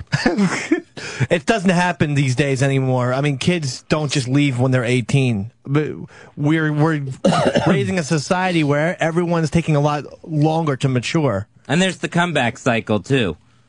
You know, where I know my family. once I was even out, you know, you know, two of my siblings came back at different times. But I mean, look at how many people in their 30s still fucking love PlayStations and Wii's. I'm one of them, and it's like you know, people in the 1950s who were in their 30s weren't like Right. that. But then you're like, you're like, I want to hold on to my childhood, but then you're also surprised that you can't make it as an adult. Yeah. And you don't see the connection between the two of them. You know, by so by saying I don't want to grow up, I want to stay a little kid, you actually do. Right. And Fez's thing always fucking made me laugh because you're the one who always claims that you were abused as a kid. And you would think, wouldn't you try to just get out any moment that you could if you were abused? Hmm. Why would you stay where you were abused? It's an interesting question. Yeah, and one that is not getting answered. It was a bad cycle of wanting to please. Yeah, I don't see that as abuse. If anything, any guy who stays at home till he's 30 is abusing his parents. Having grilled cheese tonight, mommy? Um, here is Nick in Louisiana. How you doing today, guys? What what what kind of confuses me is these people that keep doing the same thing over and over and expecting a different result. Like say this guy that just called in. He's obviously on his second failed marriage now. Right. uh, don't you think it's a li- it's time to like maybe review your marriage policy and say, look, you know, I'm not going to get married. I'm not going to bring more kids into this world who are going to have to end up coming from a broken family, and just like you know, say, hey, marriage isn't for me. I mean, everybody, like even even Fez at times, keeps doing the same thing over and over, but somehow he's expecting this glorious different result. Yeah, there, there, there's truth to that, but uh, being in the situation now, the guy realizes that he fucked up. He picked the wrong person. Now, that ain't the kid's fucking fault. You know what I mean? So a lot of times we go like this I made this enormous mistake, and now I want these other people to fucking pay for it. Why I go out and live my fucking life the way I always wanted to. You know? Um, and, you know, Dave has brought this up before. Now that you got these kids, you know, you can't fucking blame them on I wasn't prepared or, you know, I thought that the job thing would go better What I thought I'd be whatever. You can't blame those little fucking people. you can't make it somehow, hey, I got to leave because I know I was always really supposed to be in a band. You know? But those crayons down. Let me. I gotta split. Yeah, I mean they're, they're not they're not going to understand. It ain't their fault. They don't have to understand. You owe them. You brought them into a fucking situation, and you fucking owe them. Um, Rob in Staten Island, you're on Fez. Hello? Yeah. Yes, go ahead, Rob. Staten Island, Rob. Once, twice. Gone. Um, here's our good friend Elizabeth in Philly. You're on Ron Fez. Hey, Ron. Hey, Fez. Um, Ron, I was just uh, calling to see how you're feeling. I've heard you've been coughing on the air, and since nobody there seems concerned about your health, I thought I'd call and ask. I really appreciate it, Elizabeth. Obviously, you're listening to the final days of Ron Bennington. There's nothing I can do about that. But what I don't want to do is bring anyone down with it. I just want to act like it's okay. But I am what's known as a lunger. Oh Jesus, that's very contagious. That's all you get out of it? Is is your fucking self? Well, you said you didn't want to bring anyone down. Never spray Lysol into your That was own a huge face. mistake. You just sprayed Lysol oh. in your own fucking face. In my eye, in my right eye. Hmm. That'll make you go blind. this Christmas season, if you're looking for jewelry, there's only one place to go online. There's only one place to go in person. That's Philadelphia Steven Singer Jewelers. I hate Steven Singer. I hate StevenSinger.com is the website where you're going to find the very best prices and the best customer service out of any You know, jeweler. you know who should be there right now? Who? Tiger Woods. Tiger Woods should be over there right now saying to Steven, um, what did Kobe get? They got him out of the trouble? Didn't Kobe get something nice? They got everything okay?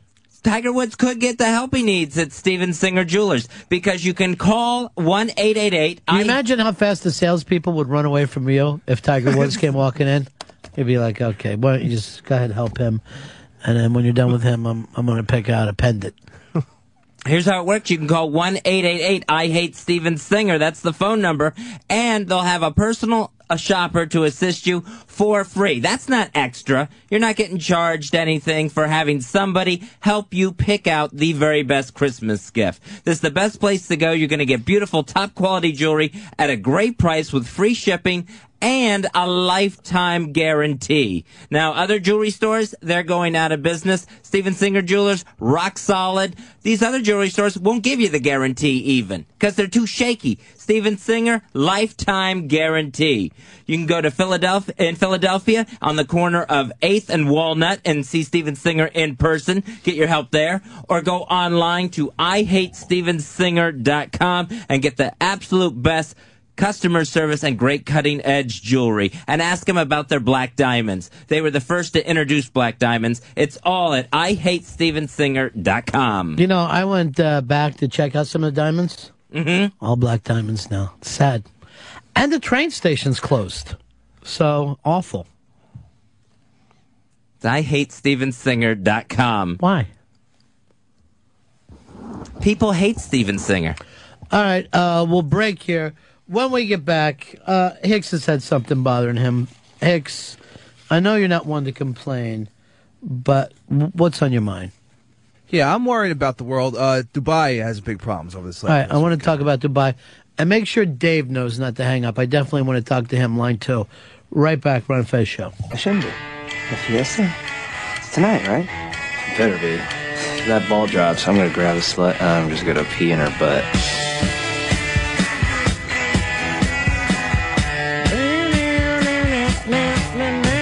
Fez Show on a weekday.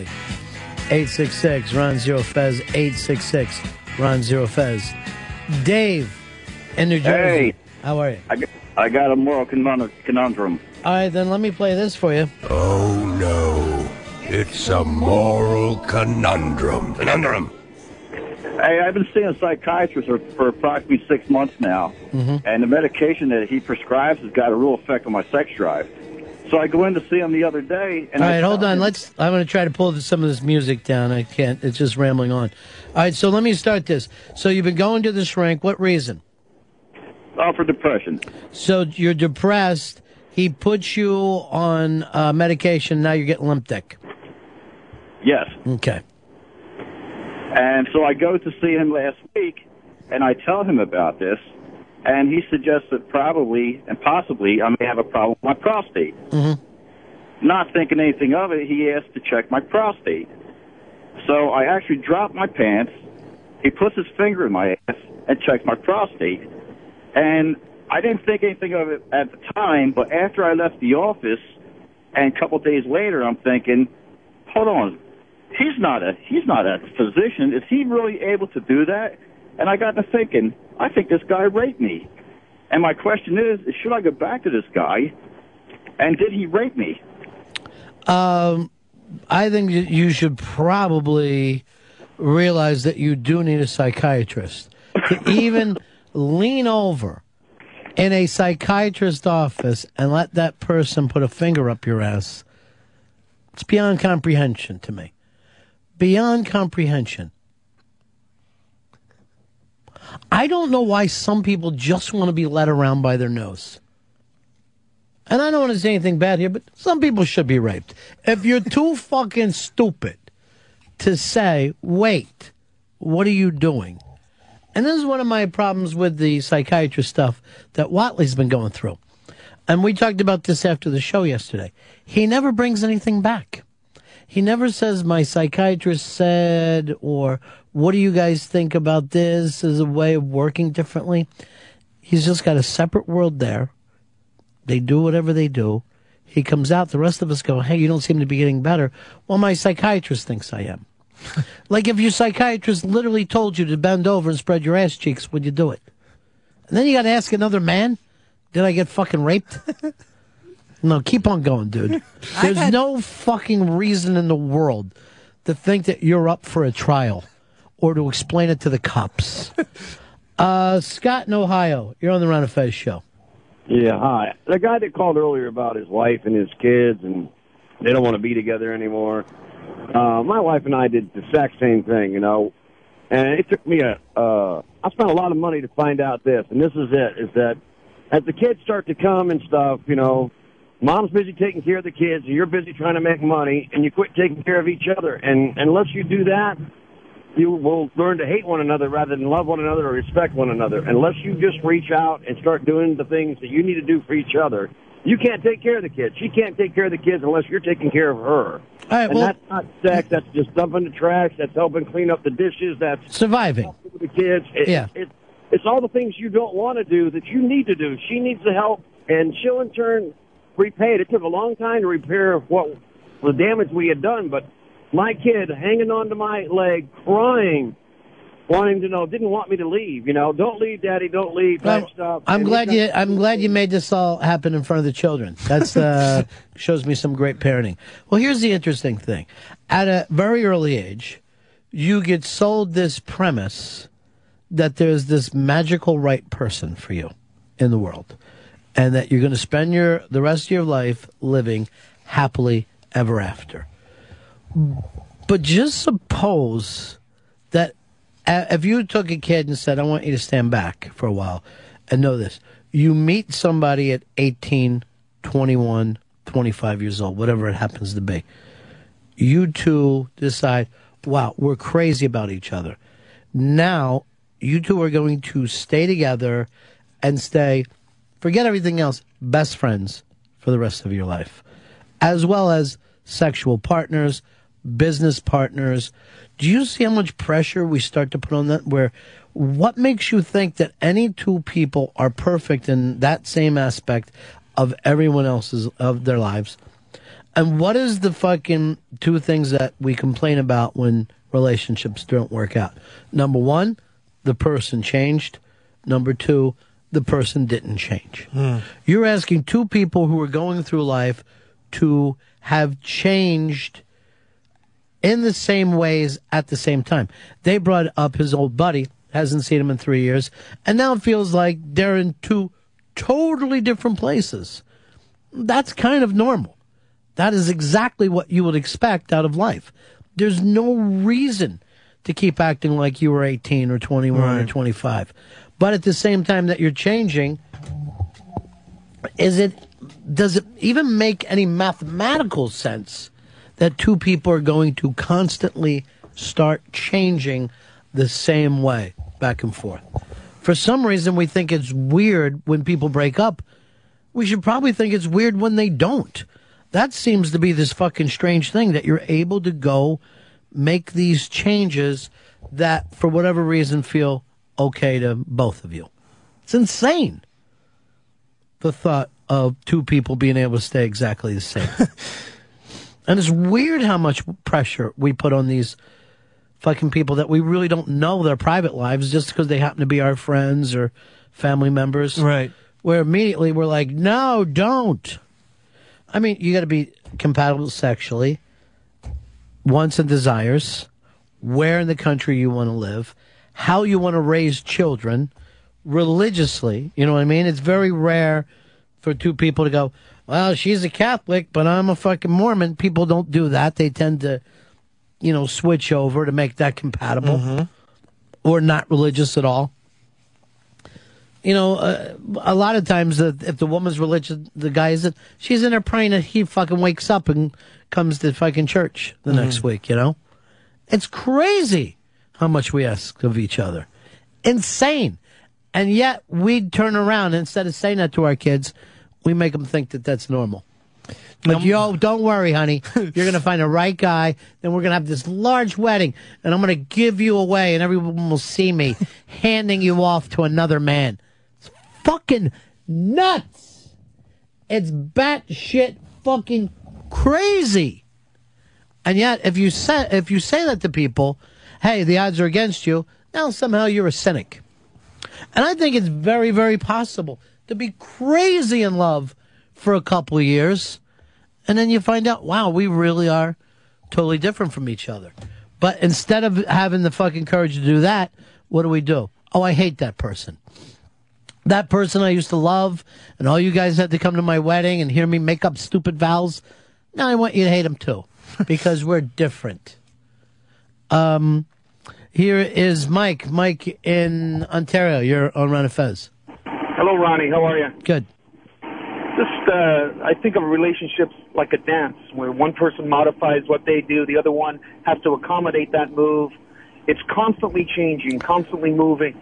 And, it's, uh, It's, and that's, it's a great what- metaphor, Mike. Now think of how most people dance. the, the percentage of people in the fucking world that are good dancers, particularly with another person, hmm. are minute. You take fucking Elvis Presley, who we consider the great rock dancer, Mick Jagger, great rock dancer. Try putting them with another person. They look like fucking idiots. it was always embarrassing to see those guys dance with someone else. And this thing of compromise, compromise, they tell you. At the same time, they're tell, they're telling you another thing: live your dreams. Let, they tell you when you're a kid, go for it. Any little boy can make it. Then, as soon as you go, like, yeah, I want to do this. Well, no, now you can't. You got a wife and kids. Now you can't do that. So you start to fucking say, okay, I'm going to put my dreams aside. We'll see how that doesn't fucking change you. Yeah. It's all because people like to give advice with phrases. They don't actually give intricate advice. Nobody thinks, and nobody wants to stay, say anything outside of the cliches. Do what you have to, Ron. Hmm. Do what you have to. What's that mean? does, does it mean I rob a bank for these fucking kids? All right.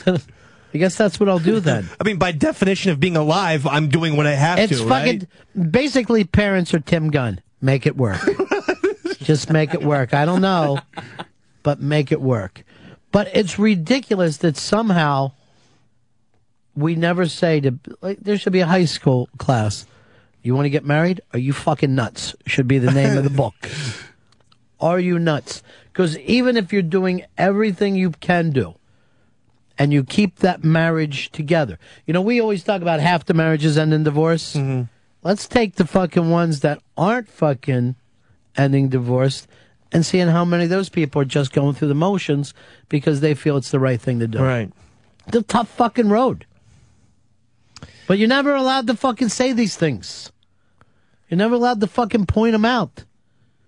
And then you wonder why some people are like, you know what? I think I'm just going to go upstairs and hang myself. um, yeah, that's what I'm going to do. just sat here thinking about the life I lived, what's left. I think I'm going to go up in the attic and hang myself. Maybe one of the kids will find me. I don't know. We're out of our fucking minds with this stuff. I think everyone wants, like, you know, how they say misery share, uh, loves company or whatnot. Well, that's a really good point, Dave. that they're fucking that people, because like you could be in your own fucking bad relationship, and then your friend is like, "I'm in a bad relationship," and you're like, "Hey, make it work, dude. Seriously, do whatever it takes, make this thing happen." How come? How come? And, and the weirdest thing is, is the person that you should, that should be your best friend. They don't, you know, talk it over enough. Yeah, and try and convince other couples to have children when. Oh fuck yeah! So that way I'll have somebody to fucking walk next to. Yeah. When I'm pushing my kid. Oh yeah, it's a it's selfish, but b it's like you you're not telling them the literally the year of pain that both the mother and father will go the woman physically and the men men- mentally. You know what's really funny? And then we're like surprised, like when a Hitler can do a, get a whole country to do something. like, oh, they all just went along. they all just went along. And that's, you know, as you get back to the gay thing, I laugh at gay people that went in on the marriage institution because it's not working well enough now. It needs to be fucking modified now. Um, and it's insane. It's insane that people never take a fucking step back. It's like our, our Hitler is Hallmark, which just a different kind of Hitler. Uh, here's our good friend Brazilian Julie. Hi, Mr. B. Hi, Hey. guys. Hi, Dave. Mr. B, I completely agree with you. Like, I am 24 years old right now, and you know, I really have no desire to do any of that stuff, have a family or kids or anything. And every, everyone turns to me, oh, it's your age. I'm like, no, it's the fact that my planet is overpopulated and we can't feed everybody or give everybody a job or educate everybody. Why would I want to put someone else here and make somebody miserable raising them with me? But Like, it's it makes what's, no sense. what's really interesting is you take a person like Julie who says, you know what, I don't exactly want to join in with that thing, and like get back to what Dave says. Everybody acts like, no, join us, come with us, come on, you know. It'll be Why? good. Why is it so fucking important that everyone follows them together? And then why is it even important for people, you know, and I'll go back to the gay thing. Why do you want to go model something that never was supposed to be modeled for gay people? You know, why do we want to be just like you? Why? then why bother being gay? They want the opportunity. There's no opportunity, is what I'm trying to fucking tell you from the beginning. This thing that you're looking at as if it was so precious, just like everyone had to become homeowners, and now you have people going, I can't sell my house. I'm fucking stuck here. They didn't buy a home, they bought a fucking anchor. and or a lot of people working just to have some free time when I'm in my 70s and 80s. Really? Why wouldn't you want a free time when you're in your 20s and your 30s? That's when you can really use it. Yeah. Why wouldn't you just say, I'd rather fucking want to get out there when my dick was still hard and just have a fucking ball? What is this thing about, I want to get a fucking trailer in Florida? Why is that so exciting to people? Or maybe you Tony Randall it and you wait till you're 80 to have the kid. Uh, Brazilian Julie went away on us. And I'm going to tell you right now, I follow her Twitters. She's looking for something. I don't know what it is. She doesn't seem happy right now. I, she's a beautiful, funny, smart girl. Maybe she's looking for love in all the wrong places or something. Talk because- about cliches. Thank you very much for bringing up Urban Cowboy to us. because it just seems like Well, I, I'm with sad. her. I can't wait to be finally to the age where people ki- quit asking me when I'm going to have kids. Well, men don't get there. Men never get to that age. Dave already brought it up. Women, they'll eventually leave them alone. But to, to act like your life isn't fucking fulfilled or something is just insane. it's very insane. Sad. It's very sad. What's what's said? If you feel like your life isn't fulfilled. No, but I mean to put that on another person and Oh, say, yeah. "Oh, well, you don't know what life is until you have kids." Really? it isn't about a lot of different things. There's only one way to fucking do it. Just because you happen to see it on a sitcom when you were a fucking kid. Yeah, the guy who doesn't have kids might, you know, uh, have a, a, a cure for some disease. Right. That would be the way he, his life would have worked. Mm. Uh, here's Elliot, Wyoming. You're on Ron Fez. Hey, Ron. Hey, Fez. Hey, uh, Ron, I've been married 22 years. I've got uh, a 20 year old boy, and ever since he came in, the romance was gone, the relationship changed, and it's been miserable. But it's the right thing to do, right? Well, you know, with some women, those kids become the love of their life. And there's no reason that they shouldn't because that's biological. But for some reason, it's completely shocking to the male part of the species where we go, what? Wait, what? you know? But it makes total biological sense that the woman had these children in her body, gives birth to them, and now just, you know, wants everything to be perfect for them. I don't know if it always works that way for the guy. Well, Dave used to say when Casey was pregnant that if we could just get to where the baby would be born, everything would be fine. Well, he meant the physical nature of what it's like to be pregnant, which is, No, it's you know, torturous. Yeah. Back I mean- pains and everything. Every pain. Every, really, literally every pain. Ankle, knee, Mm-hmm. back. Physically, it sucks. And then, of course, they're e- extremely hormonal, so they go through mood swings like the Dickens. Brandon in Kansas, you're on the Ron and Fez show. Hey, Ronnie B. Hi, Fez. Uh, you guys are talking about it so cliche, and I think about because it's the holiday time of the year, and all you hear is like that the woman, you know, all she wants is her husband or her boyfriend to get off his ass and get him a ring and all that kind of thing. Uh-huh. And you know, in, instead of the woman just saying, "Hey, you know what? Maybe we ought to do this on our own," but it's all this pressure from the outside world, like Dave says, "Join our group, join our group." You know, so what? Do you, how do you deal with that, especially this time of year where it's so, you know, on everybody's mind? Here, here's the interesting thing. It's very, if you've ever watched a zombie movie, it's really difficult to explain to the zombies why, you know, you can't get around to asking why you're doing what you're doing. I mean, you would have to fucking change other people's thinking to be like, you know, say to your family members, why is this fucking important for you, for me to join in and do? But everyone's afraid to do that. This, you know, people will always give you, well, you got to do this because it's family. You know, you got to take care of your, but you don't even fucking talk honestly to those people in your family. You don't even say to them, what the fuck is it about my life that is such great interest for you to control? I would love to know how many people get fucking engaged just because it happens to be Christmas. And you double down like, all right, this will take care of the Christmas fucking presents. and she'll be happy. And uh, God knows I'll have plenty of time in this engagement thing. Yeah. You know, so you just find yourself starting to fucking slide. Just starting to fucking slide in a place that you didn't choose yourself. Now, if you say, I found the fucking right person, I want to marry them, I want to have kids, blah, blah, blah. Yes. Then by all means chase that. At the same time, find out how many people felt that way that don't feel that way in another mm-hmm. fucking 10 years. They never bring that up to you because the your parents want to play with a grandbaby. and they want to make sure you got an anchor tying yourself down. There's something about parents after they have a kid, they don't want to think that they're fucking blowing around the world like a fun balloon. they want to act like, okay, they're down. There's nothing you can do. Uh, you know, I've got that part of it done.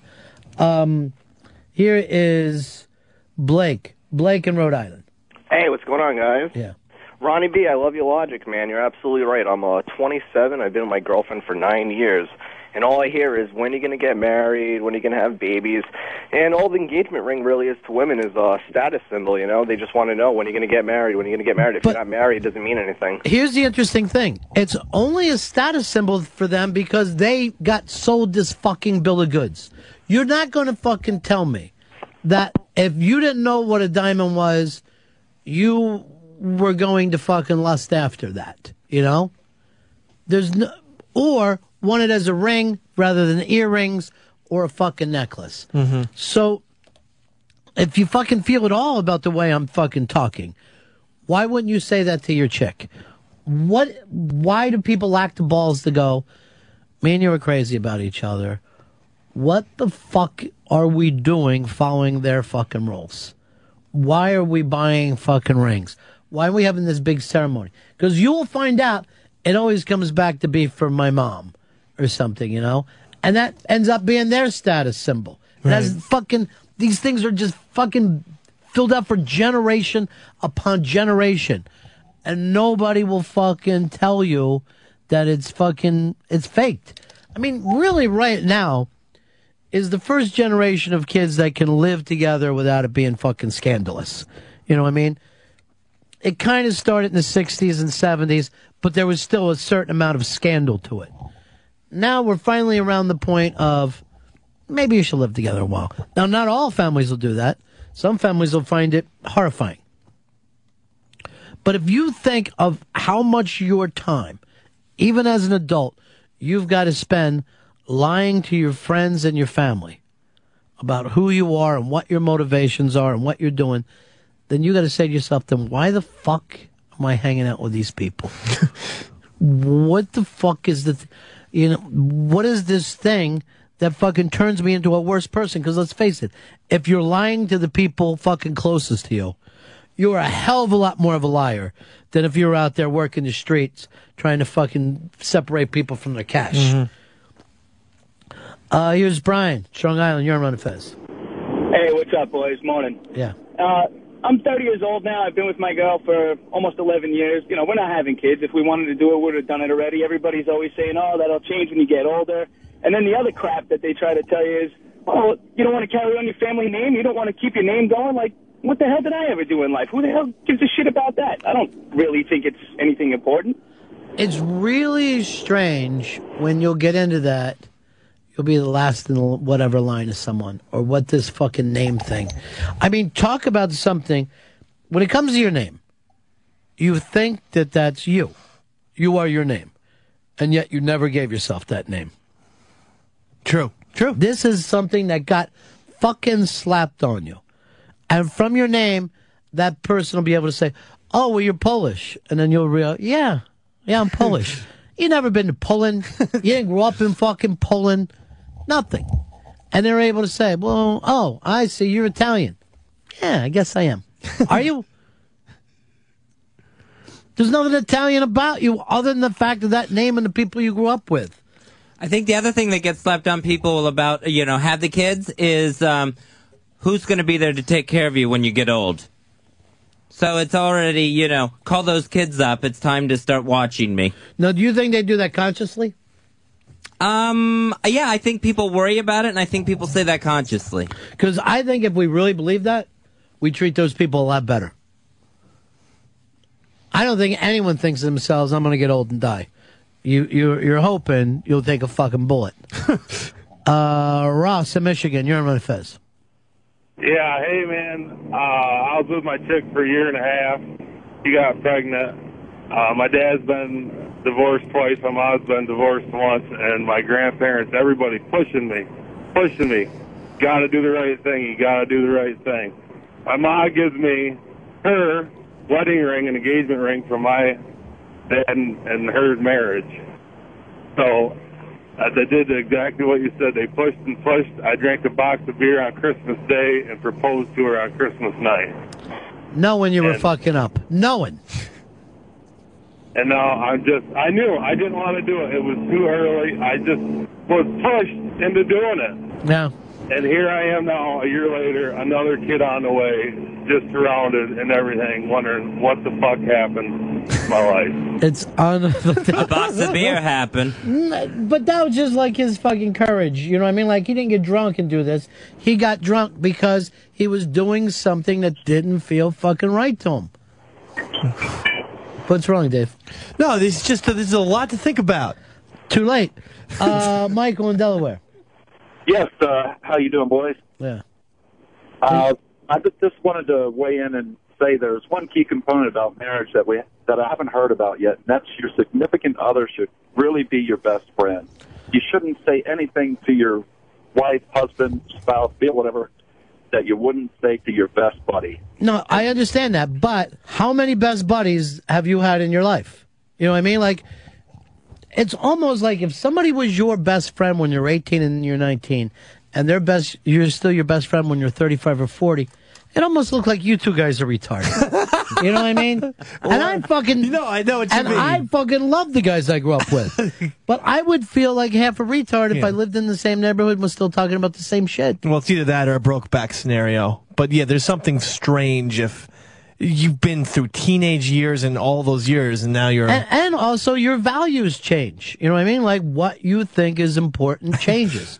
so, and no one ever acts like that's the worst thing in the world. So even the, the concept of best friend, it doesn't mean that that friendship wasn't important while it lasted, you know?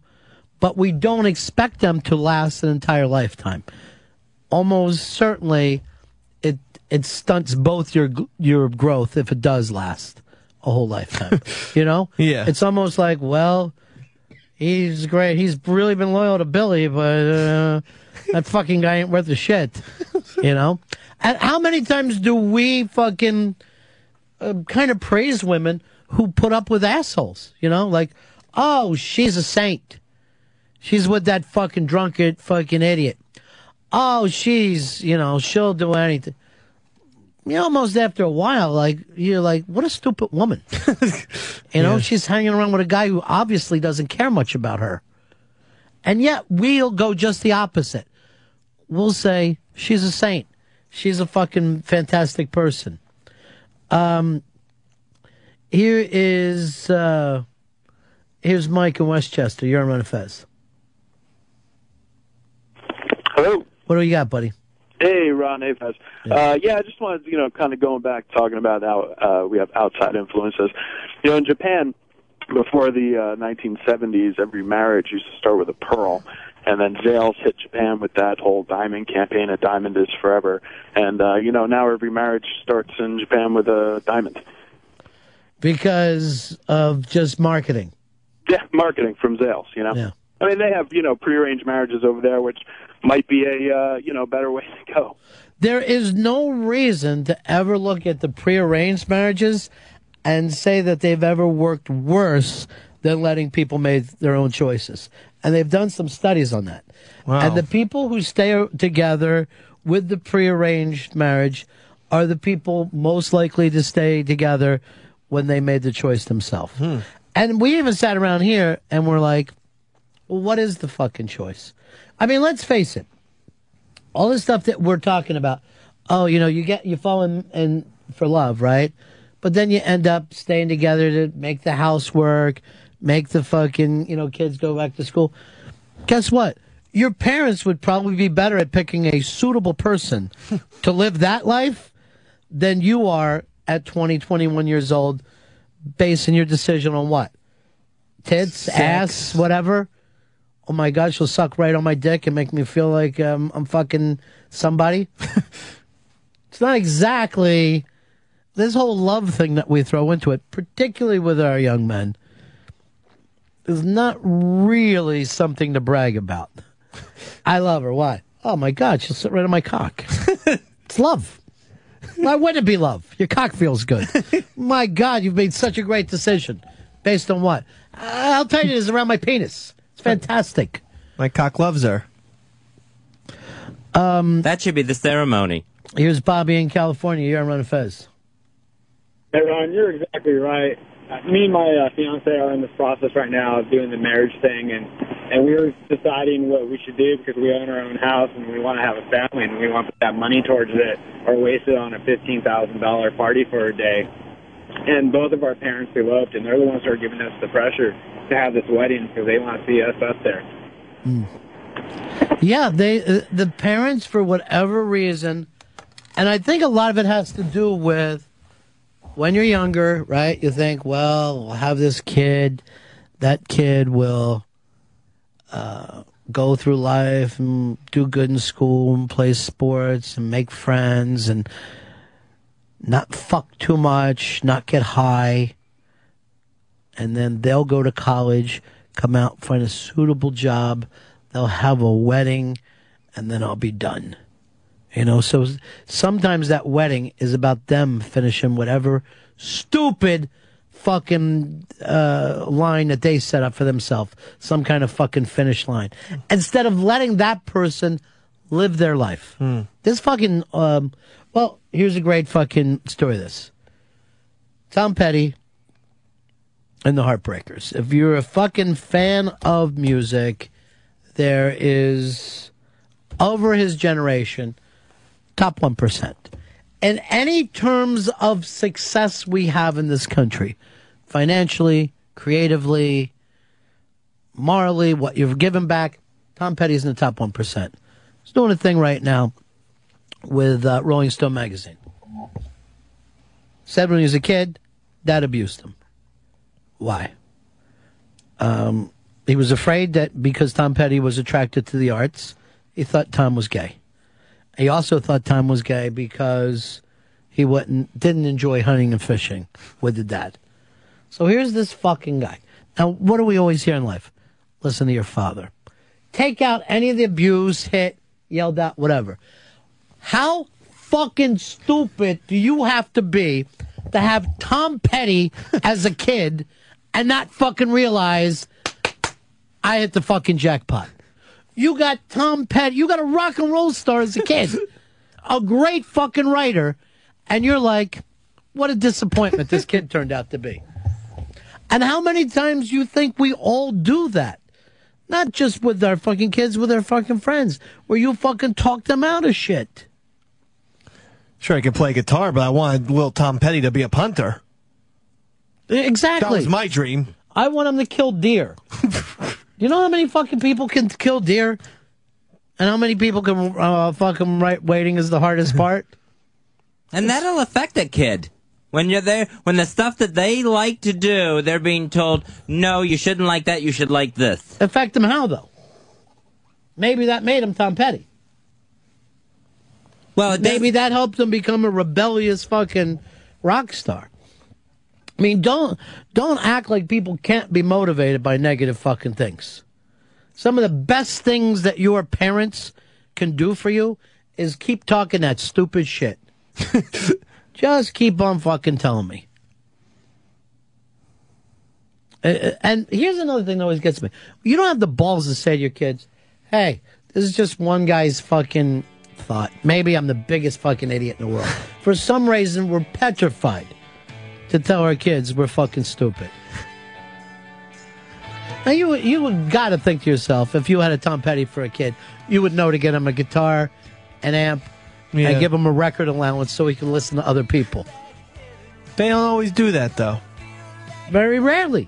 Well, they- because we have some fucking lie image in our head of what makes somebody a, a good fucking person in society. They also don't think it's always practical to go into the arts. Maybe his dad was one of those types. Guess what? In my fucking neighborhood, the dream was to go and work at one of the fucking factories. Sunship, Scott Paper, um, FMC, this, um, and we would all be like, fuck yeah, I'm gonna get a factory job, I'm gonna fucking get. And that was the responsible thing to do. Every one of those places is gone.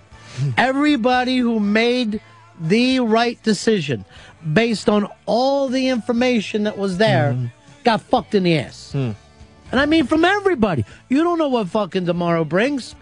You could be fucking on the road. You could be uh, fucking living in an Nash fucking world.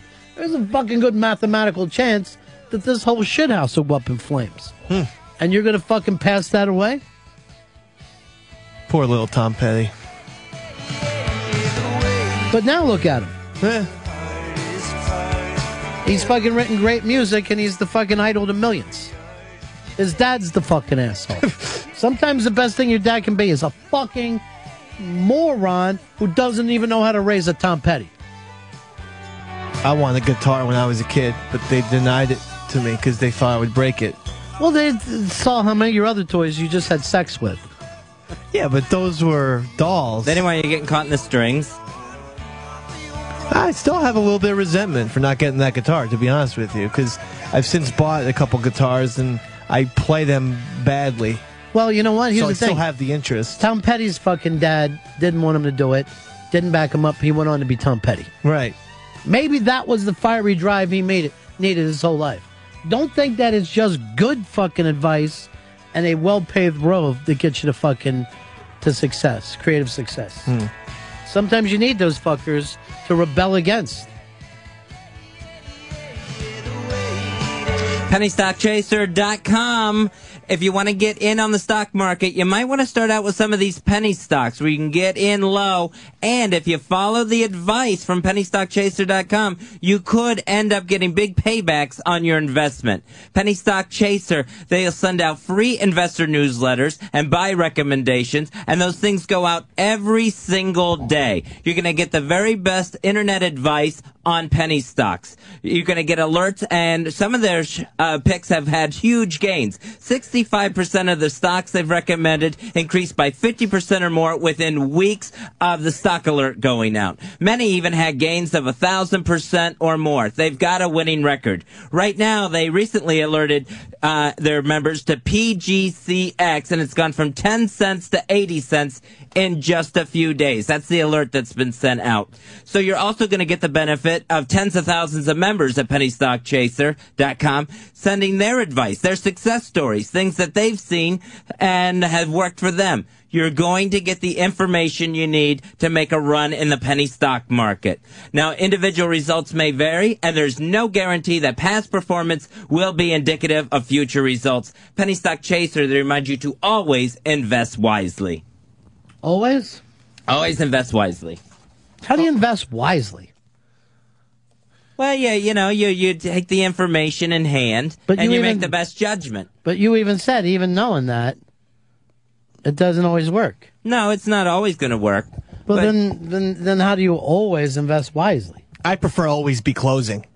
Um, A, always. B, be closing.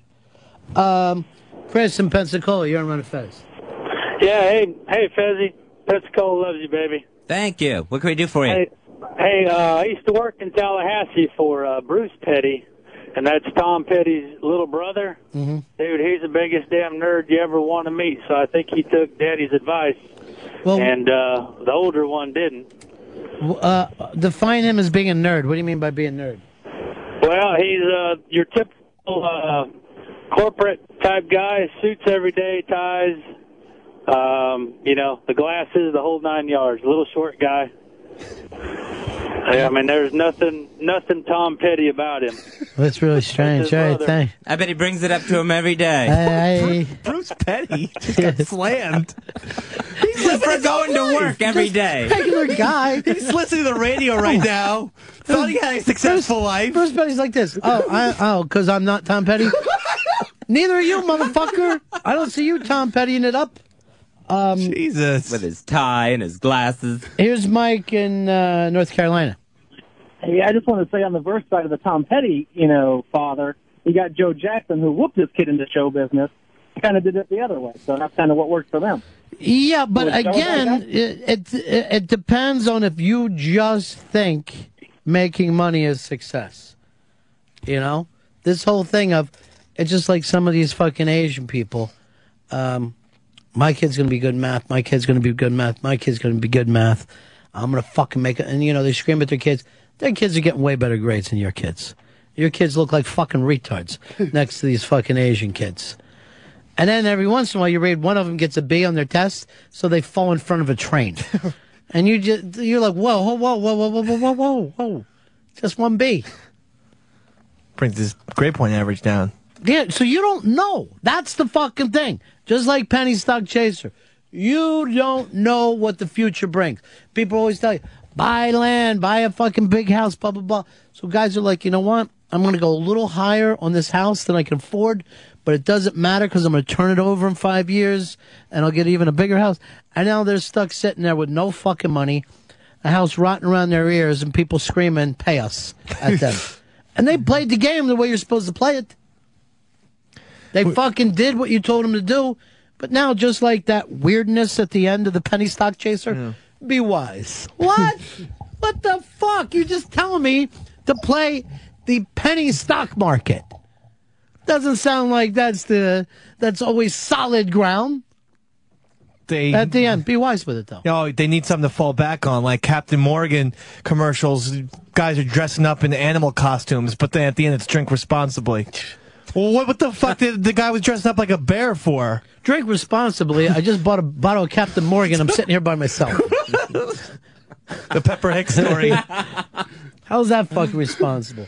There was Uh, a kid who uh, in our high school uh, committed suicide. Left a one note, one word suicide note. Simply said pressure, and like a lot of us couldn't understand. We were like, "Yeah, we get gym, we get free study hall.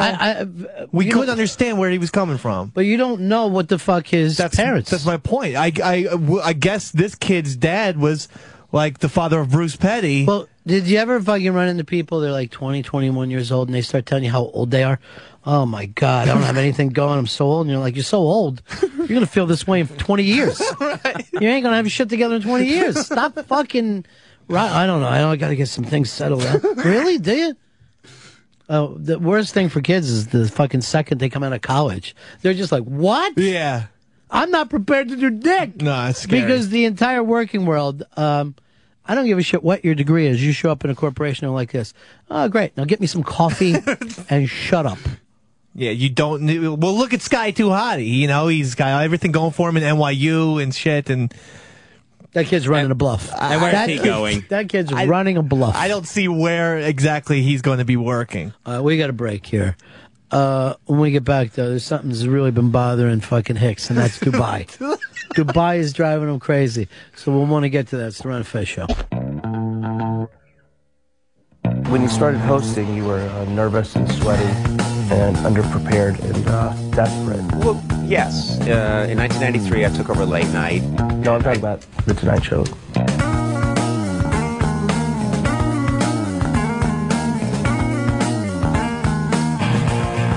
Ron Fez show. 866. Run Zero Fez. 866. Run Zero Fez. Big Saints win last night. And it was really great to see, and I'm saying it to the Giants guy and the Bucks guy, true football fans. And you got to feel good for the people of New Orleans. You feel good for them, Davy Mack? I do. I do. I really do. They needed this, and I'm, I'm going to be honest with you because the Giants are six and five. Saints are my team now. Period. You jumped on the Saints bandwagon. They're going all the way. I think that they are. They will be crowned the Super Bowl champions. There you have it, ladies and gentlemen. Davy Mack makes his preseason bet. He's picking the Saints to go all the way. It's just something that just came off the top of my head. I Mhm. looked at the numbers. I looked at the guys. I go, I think I think the Saints have something going on here. Uh, Fez Whatley, uh, feeling good for the Saints fans after everything they've been through. No, the Saints are in the same division as my Buccaneers. No, I don't feel good for them. I think you could not be worse than saying they're in the same division. to act like the Buccaneers are still in that division. Well, here gets here's what gets to me about the people of Tampa. Uh, when the Bucks won the Super Bowl, hundred thousand people showed up at their parade. One hundred thousand people. That's small. Um, they, I believe they said it was the smallest Super Bowl parade in history. Wouldn't doubt it for real. It was only thirty thousand more than sits in the stadium. um, but this is interesting. Uh, TV ratings have come in when the last year's Super Bowl, uh, the largest TV rating came in for that area, which was 45.7. 45.7. Last night's game. Now, that was watching the Super Bowl like Right. we all do in the country. Last night's game, what do you think it came in at? For- uh, that was that was a 45. Yeah. Say 29. About a 29. Fezzi? I'll say it was a 24.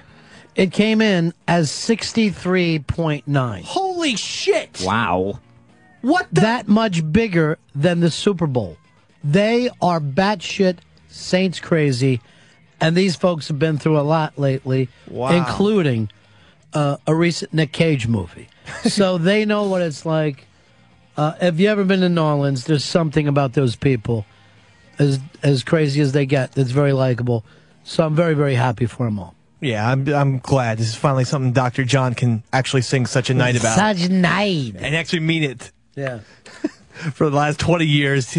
And, you know, they've come such a long way. They were the fans with the paper bags on their heads, as they were saying last night and shit. And They invented that. yeah, they invented that. And, and it was Which I hate to see other places pick it up. Right. Yeah. And, uh, you know, Archie Manning was a Manning.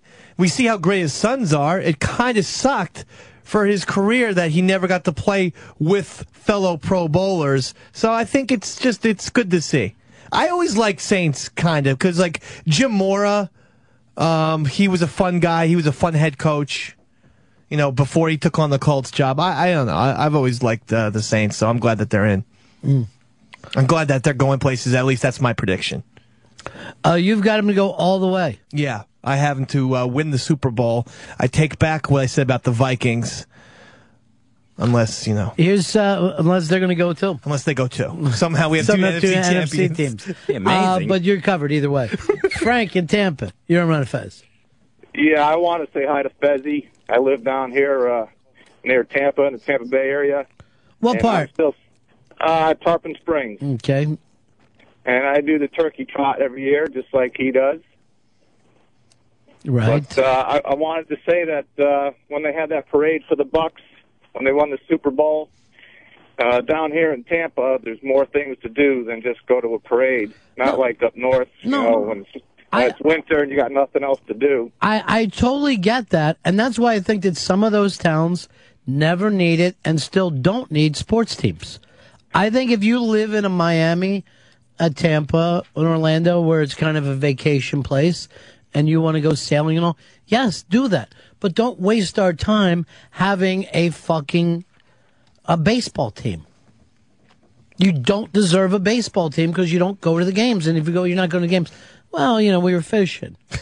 or we were getting girls to lift their tops up. Great. Right. But don't waste everybody else's time with having a bad fucking organization. what happened with the Rays was disgraceful to that town. That they didn't show up in playoff games. They didn't show up for that team. It's not disgraceful because they're not a big league town in that way, yeah, in, in a sports way. Now, I live down there. I think it's fabulous. It's a gorgeous place to live. And then when Sunday gets around, you ought to probably get yourself a dish and watch the up uh, the northern teams. Most of the people grew up up north, so you're going to run into a lot of Steelers fans or Bear fans, Eagles fans. The- I was at a fucking Bucks Eagles game one time. This is back before the Bucks started winning, and one of the local TV uh, sports guys came walking out of the tunnel on the sideline, and everybody was going fucking crazy, like, "Yeah, get me on TV!" And I'm like, "There's no one here that gives a shit about the Bucks." um, here is. Uh, let's go over here to John. John, you're on the Ron Fez show. Hey there, Ronnie B. Yeah. Happy holidays to all you guys. What can we do for you? Yeah, um, I want to know what you thought about this new Steven Seagal lawman, uh, where he's a, a sheriff's deputy in Jefferson Parish, Louisiana. And uh, is it going to look good on the people in New Orleans? Yeah, I just uh, Steven Seagal, reality TV. It just, you know, I already saw the Osbournes. I get it. I'm done with the reality TV. This is they're getting the shows are getting faker and faker. He's now they were always fake. Yeah, I know, but they're getting even faker now. If Steven Seagal got shot, that would be interesting. I don't even think so. I think if he walked in here and took a bullet in the head, I wouldn't turn around. Derek in Louisiana. Hey, what's up, Ron? Uh, look, I'm from Louisiana. I hate the Saints because my aunt actually painted her house black and gold.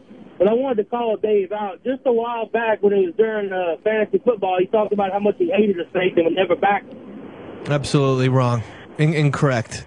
Ever since this, Incorrect. ever since a storm called Katrina swept into town, I've been. You have been. this city, and I say this city because I feel like I I live there. I So you never said you hated the Saints. I never said that. Can I tell you? Uh, I sent Brad Pitt money to build those houses. Derek, if he did say something bad about the Saints, I would have already said to him, "Who dat? Right? Who dat? Who dat? Talking about them Saints? Who dat?" Sounds familiar. That chant. Now they all do, don't they? Hmm, yeah. They all do. I wonder what Sam Weiss has to feel about that, though. Who dat? uh, what is it? What are you trying to tell us over there, Hicks? What's on your mind today? Because I don't give a fuck about whatever one of these foreign cities is. Oh yeah, Dubai's broke, and now the whole place is falling apart. They uh, right before the Thanksgiving uh, weekend, they defaulted on like sixty billion dollars worth of loans, and now they're all everyone's fucking freaking out because Europe uh, loaned them all that money. Why did they loan them the money? They're the ones with the fucking oil over there. I don't know. but- Well, there's this, there's, there's this one corporation called Dubai World that's basically the government too, and they convinced everyone that everything's going to be fine, and this is just going to be a gigantic tourist town for the entire world. It sounds too much like Goodbye World. But you know, I've been following the Dubai thing for about at least a decade. And they build these crazy buildings and then these neighborhoods and then they build islands with getaway and then every time they open up a building, they will invite 40 celebrities that they pay to show up there. So you'll be like, "Oh, there was a party. There's fucking David Beckham. There's Robert De Niro. Hmm. There's Yogi Berra. Just crazy, you know, people that don't even belong. There's Carrot Top, whatever it happens to be. They have a big party. It's beautiful here. But then they show the neighborhoods. There's never been anyone living there. Just it's it's like this giant new city, but you could just fucking drive down the street all by yourself because they're just more interested in building than anyone moving. And then they always said that their business was going to be finance. all their all the uh, residents of that place are just Indian workers that they ship in. Right. And then that hate them. Yeah. Because they're fucking, you know, the underclass people. They don't get to live in those big buildings I'm talking about. The whole place kind of looks like Tatooine from Star Wars. It's Well, very have- desertish. and yeah, but have you ever seen a city be built before the people showed up? Normally, like, wow, so many people are moving here, we better build more buildings. You don't build this giant city and then go, and when the people show up, this place is really going to be popping. Yeah, I mean, rich people already have their places they want to live.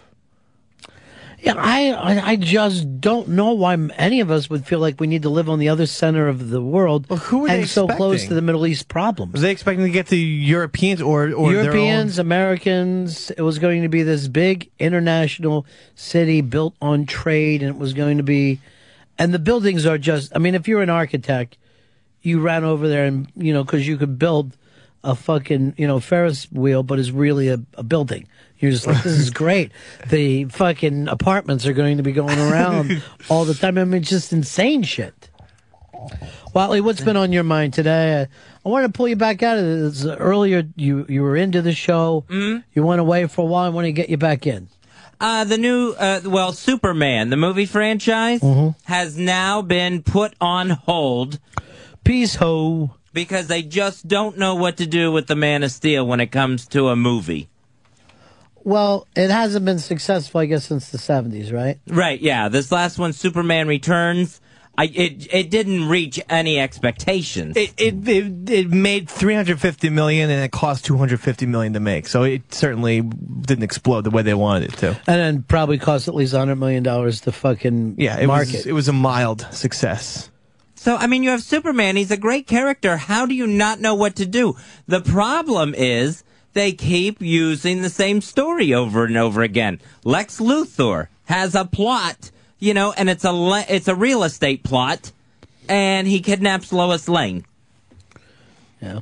So it just they have to take this thing off of such a small scale.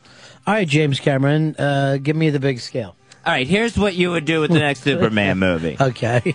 He's he's even blocking. Yeah, he Right. is. He's blocking. You make it a new movie that is part new film, part prequel.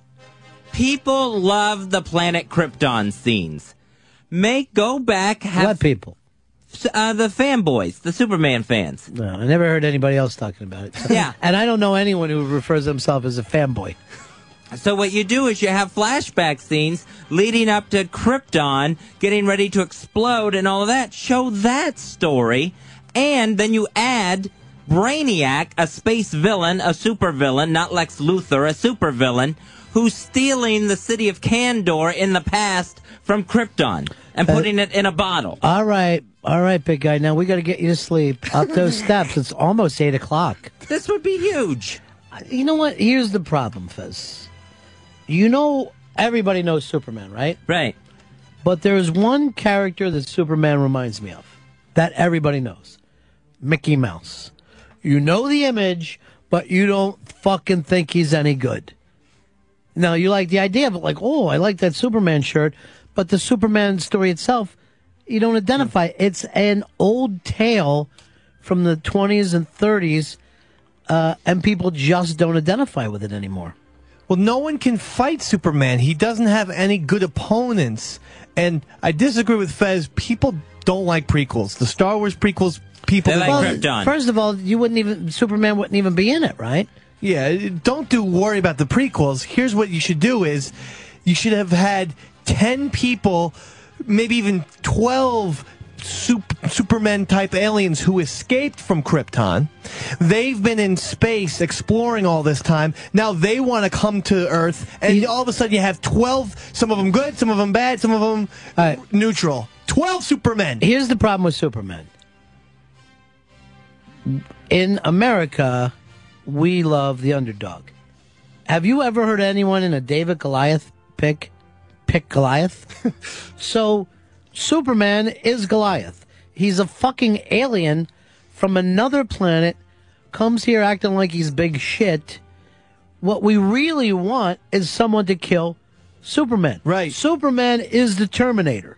You have to figure out a way to bring Superman down and take that one moment to kill him. The problem is they want Superman to be the hero. Hmm. He's not the hero of our kind of fucking stories.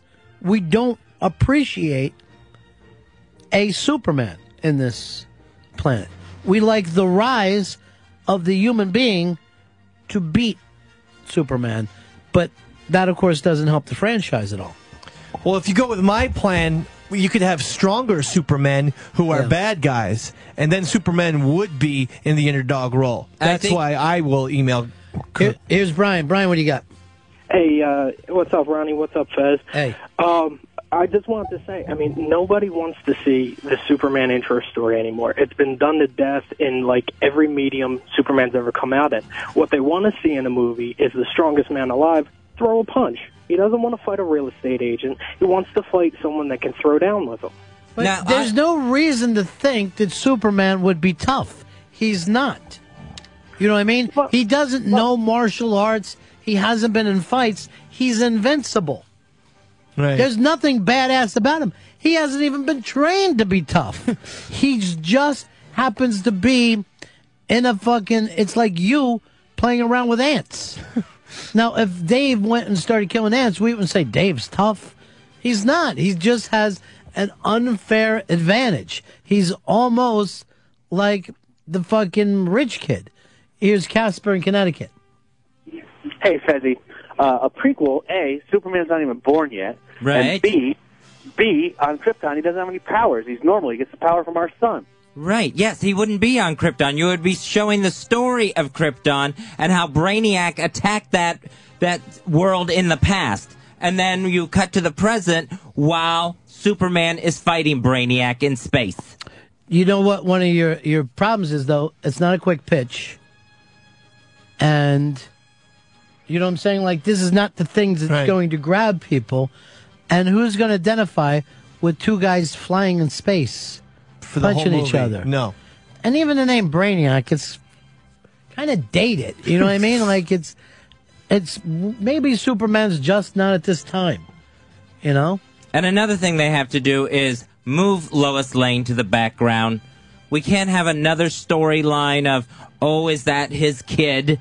You know what the- happened when they slept together. Well, here's the deal. The only reason why you have a Lois Lane is it's something for human beings to fucking relate to.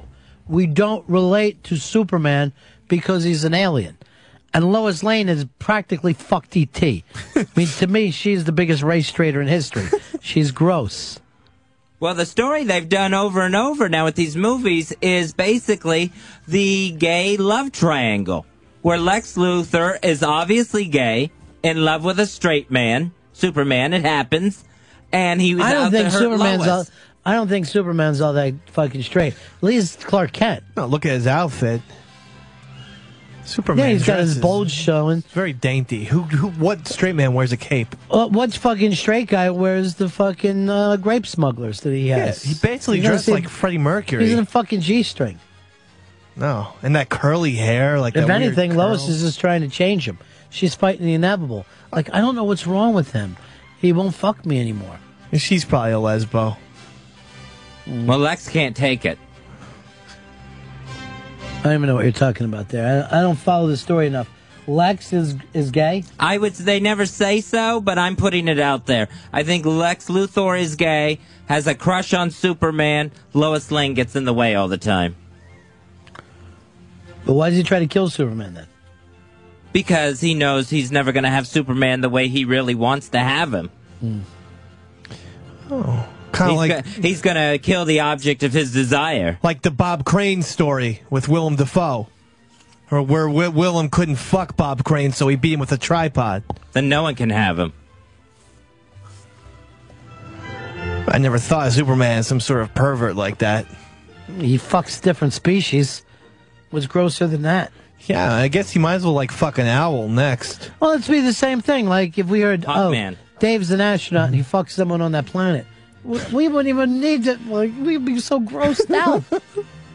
I fucked their knee vagina. I mean, Yeah, who- it's insane. who- what? No one even knows what Superman's genitalia looks like. Why would it match up perfectly Veiny. as an Earthling's?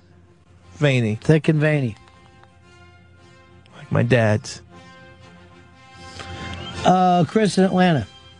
Yeah, they need to find a way to turn Superman into a vampire and Lex into a werewolf. That would work. Kids like that. I'm surprised my idea is just being dismissed. A, a Superman Battle Royale, where there's 12 different Supermans who are now fighting on Earth.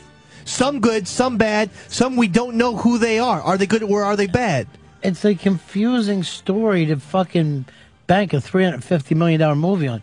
Uh, even Fezes, you got to be able to explain it quick. I just did give it, and you you can't explain this character anymore. Right. Other than the fact he's a gay alien, uh, that, Sick. that has sex with other species. I just don't think it works into this fucking day. I think, and there's not a bad thing that you only fit in that time. It's not like we're making a lot of fucking you know gladiator movies or anything anymore. Shit, I'd rather see him make cowboy movies again. Well, maybe they could have like Superman go after terrorists. You know, maybe Superman finds Bin Laden. It seems too small a scale, even. Yeah, but we need it done.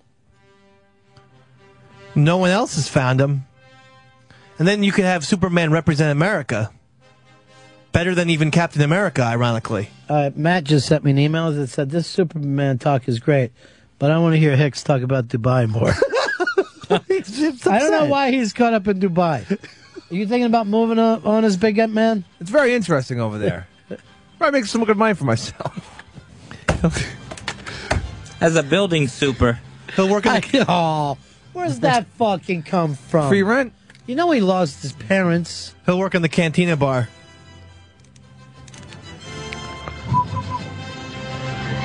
Uh, Justin in Canada, you're on Ron Fez. Canada. Hey, how's it going, guys? Good. Um, I'm thinking for this whole Superman thing, you got to fast forward to the future to when Superman, like to Superman's kid. Superman has a kid, then he's half human, then he can be the underdog. He's got to rise up against another, you know what I mean, bigger power, and then you get the whole human element plus Against Superman. Lex Luthor's adopted son. But why not, why not? Just sell it as half breed. Half breeds fighting. But the great thing that, about his story is you don't. You're not invincible. Yeah, but then it's just the poor man's Superman. It's like you, you Yes. you'd, you'd be frustrated watching. But it. here's the problem: the rich man's Superman doesn't fucking interest us. You do not worry about Superman. Um, all right, what's our biggest action in the movie? It's probably Die Hard, right? Yeah, that Indiana Jones. What if fucking you look at that?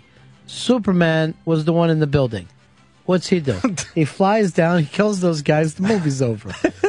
the fucking great thing about Die Hard is he couldn't win. And then he did. He yippee ki motherfucker that guy. That's right. But if it was Superman up there, you're like this. Don't worry, Superman's gonna fucking stop everything with heat vision. You don't worry about Superman. Superman is a fucking alien. Um, Richie in Maryland. Richie. Hey, Mr. B. Yeah. About this Dubai thing, I've been watching uh, like the Science Channel and Discovery. Everything I've been watching lately has been about Dubai and all the different buildings that they're you know creating and the freaking Insane. It's insane, dude. They said five hundred billion dollars, half a trillion dollars, largest construction project in the history of the world. How the fuck are they going to do that with all that oil wealth and then default on loans? It's insanity. Yeah, it's just because here's the thing: no money has ever come in, and then they're like, "Oh, we've got you know, here's what's great: we've got underground hockey and underground skiing." You're like, for who? you were just building shit to build them. I mean, we're never going to fucking feel comfortable over there because there's guys walking around with sheets everywhere. We're always going to feel a little edgy. Yeah. And it's a fucking long haul from here. You know, if, uh, Americans don't even like to go to London so far. Americans and Brits are getting arrested left and right over there and thrown in jail for just being in the same room as a woman. Yeah. A- after like dark.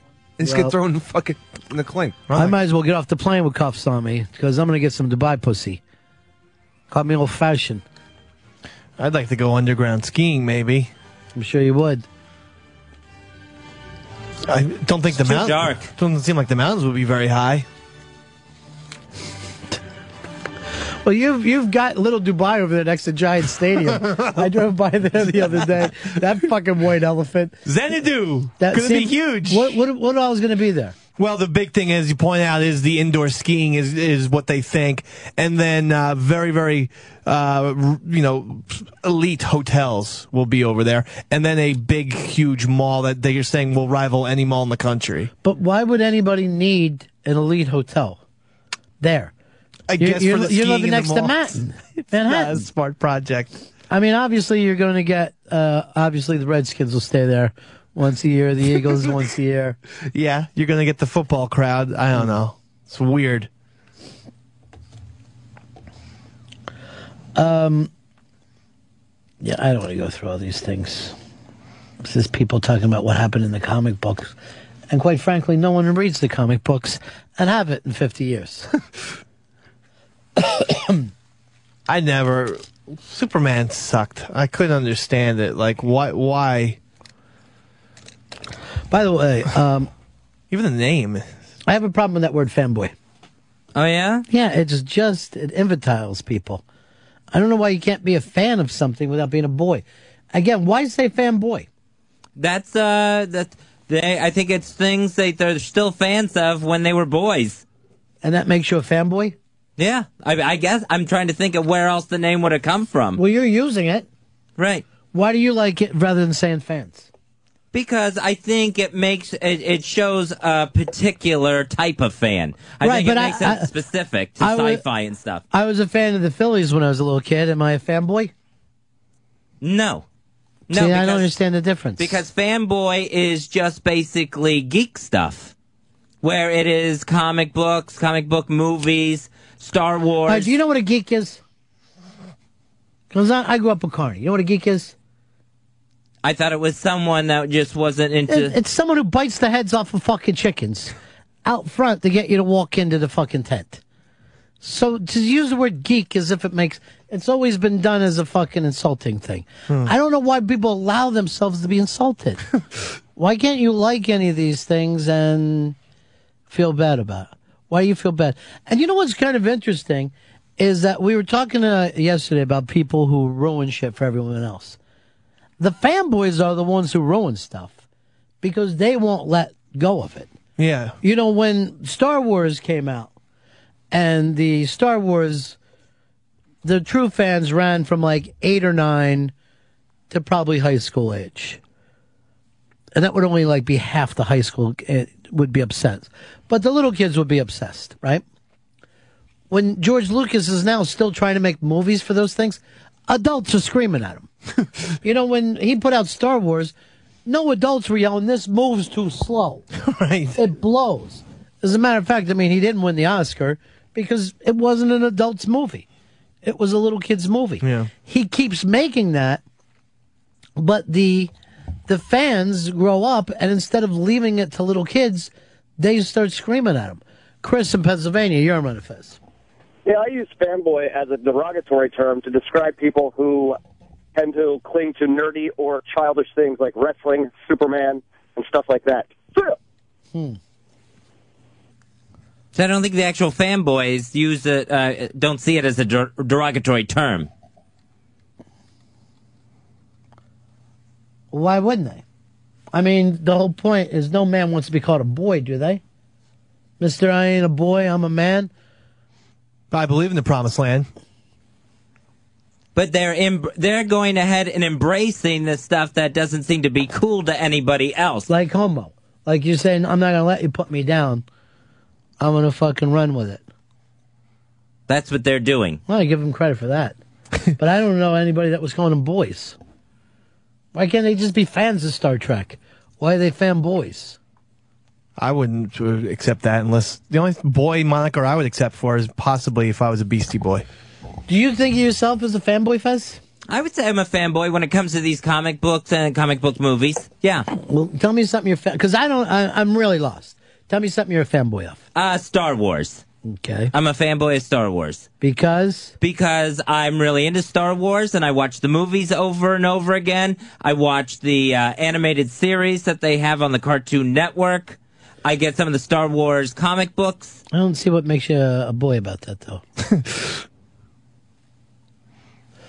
uh, here's Mitch in Maryland. Mitch, you're on Ron and Fez. Hey guys, love the show. Yeah. Um, quick, qu- uh, quick thing. Um, my definition of fanboy is, especially with the video game world, is when somebody has a dedication to a or a loyalty to a certain product that they cannot be swayed. For example, like the the people who love the Xbox 360 and won't give the PlayStation 3 a chance because they are so dedicated to Xbox that they feel that they would uh, uh, go against. All right, but l- all right, but the Star Wars fanboys are Yeah, the meanest people in the world to George Lucas and the harshest people on those movies. They are fucking brutal. The fanboys turned on this Frank Miller as soon as he decided to fucking direct his own film, and they slaughtered him hmm. as if he fucking raped somebody. He didn't make a bad movie. He raped a child in the fucking street, as far as they're concerned. And you you would figure they owe Frank Miller a loss or two along the way. So yeah, I I don't get where I'm hearing about what devoted fans they are. If anything, they're some of the most cynical people. Mark in South Carolina, you're on my Fez. Hey, buddies, Ronnie, you sound like a million bucks What today. can I do for you, my friend? Hey, a fanboy is someone who enjoys something so much that it brings them back to their childhood. That's how they're so obsessed, and they become that boy-like figure. They love Star Wars. It, it brings them back to a more innocent time where they can concentrate and just love that. That's what a fanboy is. So you're saying that they actually think of themselves as not being sexually mature. They're Well- immature s- children. It, well, exactly. They have the innocence of childhood because they're loving something with pure innocence, and and sex has nothing to do with it except the devotion and love for that particular object. See, there is. There's becoming something of this obsession almost with pedophilia in this country that I'm I'm having a hard time understanding. I don't understand men who want to be pre-sexual. I'm lost on it. I'm completely lost on it. Because if you look at somebody who goes out and looks at nature, right? They will appreciate it with all fucking curiosity and naiveness. Mm-hmm. And yet they don't act like it turns them into a child. um, See, I think they're trying to get there that nostalgic feeling of like the first time when they saw Star Wars when they were a kid. right, but that doesn't really have the fucking anything to do with calling yourself a boy. I can understand wanting to look for purity, th- pure things. I think everyone in art looks for that. But you, uh, with this, are taking mature sexuality out of your fucking interest. It's strange. Uh, Gabriel, you're on Ron and Fez. Hey, boys. Yeah. Uh, I believe that a fanboy is just a fan of something, say Star Wars, but they like it to such an obnoxious level that they're behaving like little kids. Yeah, I, I would have a problem with that. I would have a problem with even thinking myself that way. I'd rather think of myself as a fucking, uh, as a drunk frat boy, because at least you're having your foot in some point of hmm. maturity. I don't know why anyone wants to be a child. And I don't know why people would want to fucking refer to themselves as boys here. It's Hick- Hicks, you like all these things. You think of yourself as a fanboy? Oh, definitely not. I just think I'm a fan. I think I'm I'm, I'm jaded like a fanboy though, and I hate most things, but I, I still consider myself a fan, but not a fanboy. You're no. A fanboy then. This is interesting. Yeah, and that's my point. Like, I don't think that there's this naiveness and return to childhood. Because you're all over these fucking things in a way a child wouldn't. A child would just like Superman. And then when Spider Man come along, he would just like Spider Man.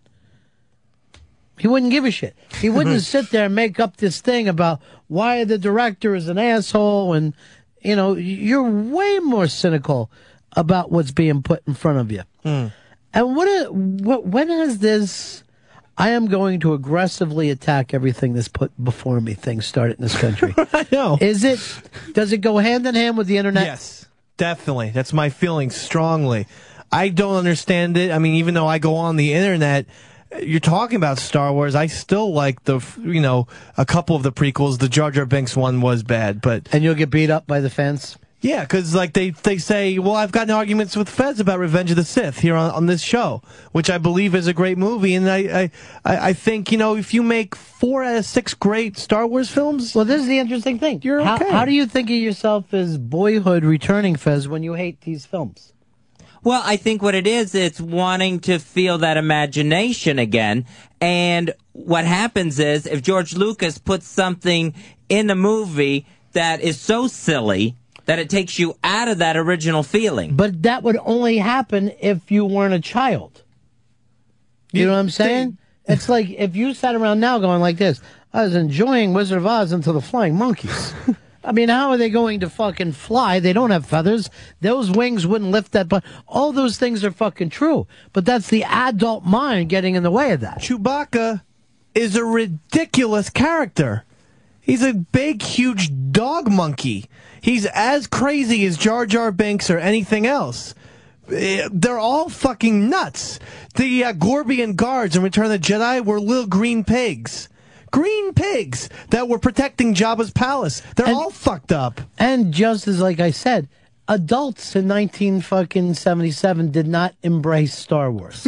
you know, you, you're fucking a- a- as a whole, they went. Well, George Lucas is an imaginative filmmaker. He created this Right. world for children. You know, great job. Now his marketing back end, but it's not like adults were sitting there going over this and buying the toys. That that was for children. But those children now refuse to become adults. That's where the fuck we are with this. Or you just kind of watch it and just chill out for a little bit. Enjoy the space and the creatures. Realize there's gonna be some stilted dialogue in a Star Wars movie. It's always Stilted existed. is being kind. It's always, but it's always existed. Um, yeah, yeah, it's always been horrible. I mean, Governor talking, I could smell your foul stench. Like, what the fuck? What, what does that Well, why was she British? She was though in Star Yeah, Wars. because That's they because they shot the fucking movie in England. That's why she was British. It wasn't only in one scene. But it, what that she was the extra. They didn't fucking.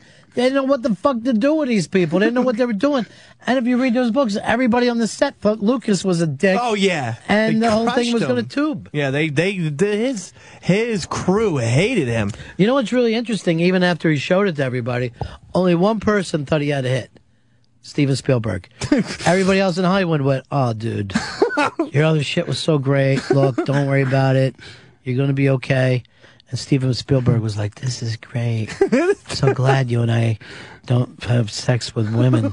oh no, come on. Um, they got married. Yeah, they got married to each have their beards. Lucas seems to live an asexual lifestyle now. Oh no, I've heard he's quite the uh, potty mouth sex joke type guy. He's Yeah. got a very crude sense of you humor. You ever seen him with any broads? No, but he's He walks around with that fucking turkey neck. He does. I know he was married to the one chick for a Yeah, while, Marcia. But then they adopt it, right? Yeah, all all three of their kids are adopted. Yeah, Sure. he's got That way he doesn't have to do crazy any of the nasty bits. I think he likes sex. Hmm. Now, The Steven, Sarlacc pit I- is I- what he calls it. Oh, I thought. I don't think Spielberg is into chicks though. Oh, Ray in Albuquerque, you're on Ron and Fez.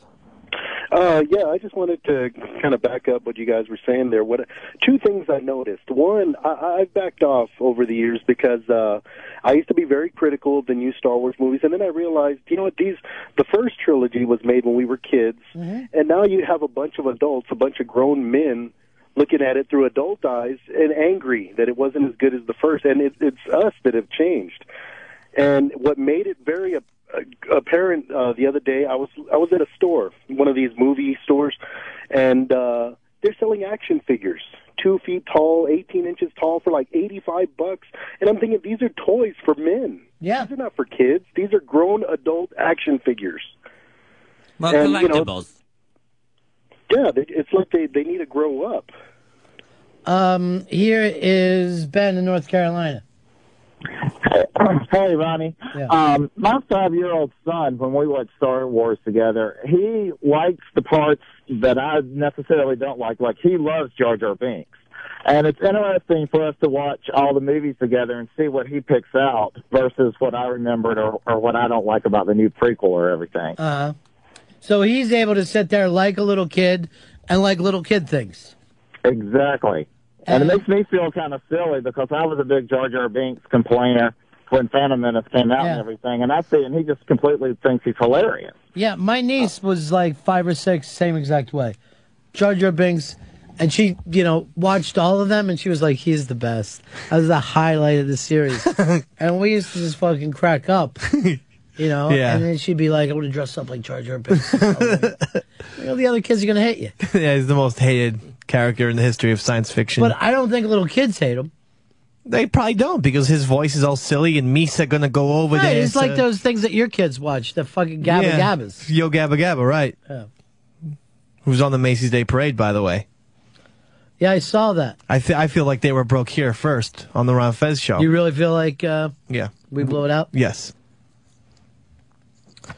Uh, we got to uh, break. Uh, when we come back, um, Hicks wants to talk about the envi- environmental issues right now in Southeast Asia. Pajamagram. Pajamagram. Da, da, da, da, da. Pajamagram. Da, da, da, da.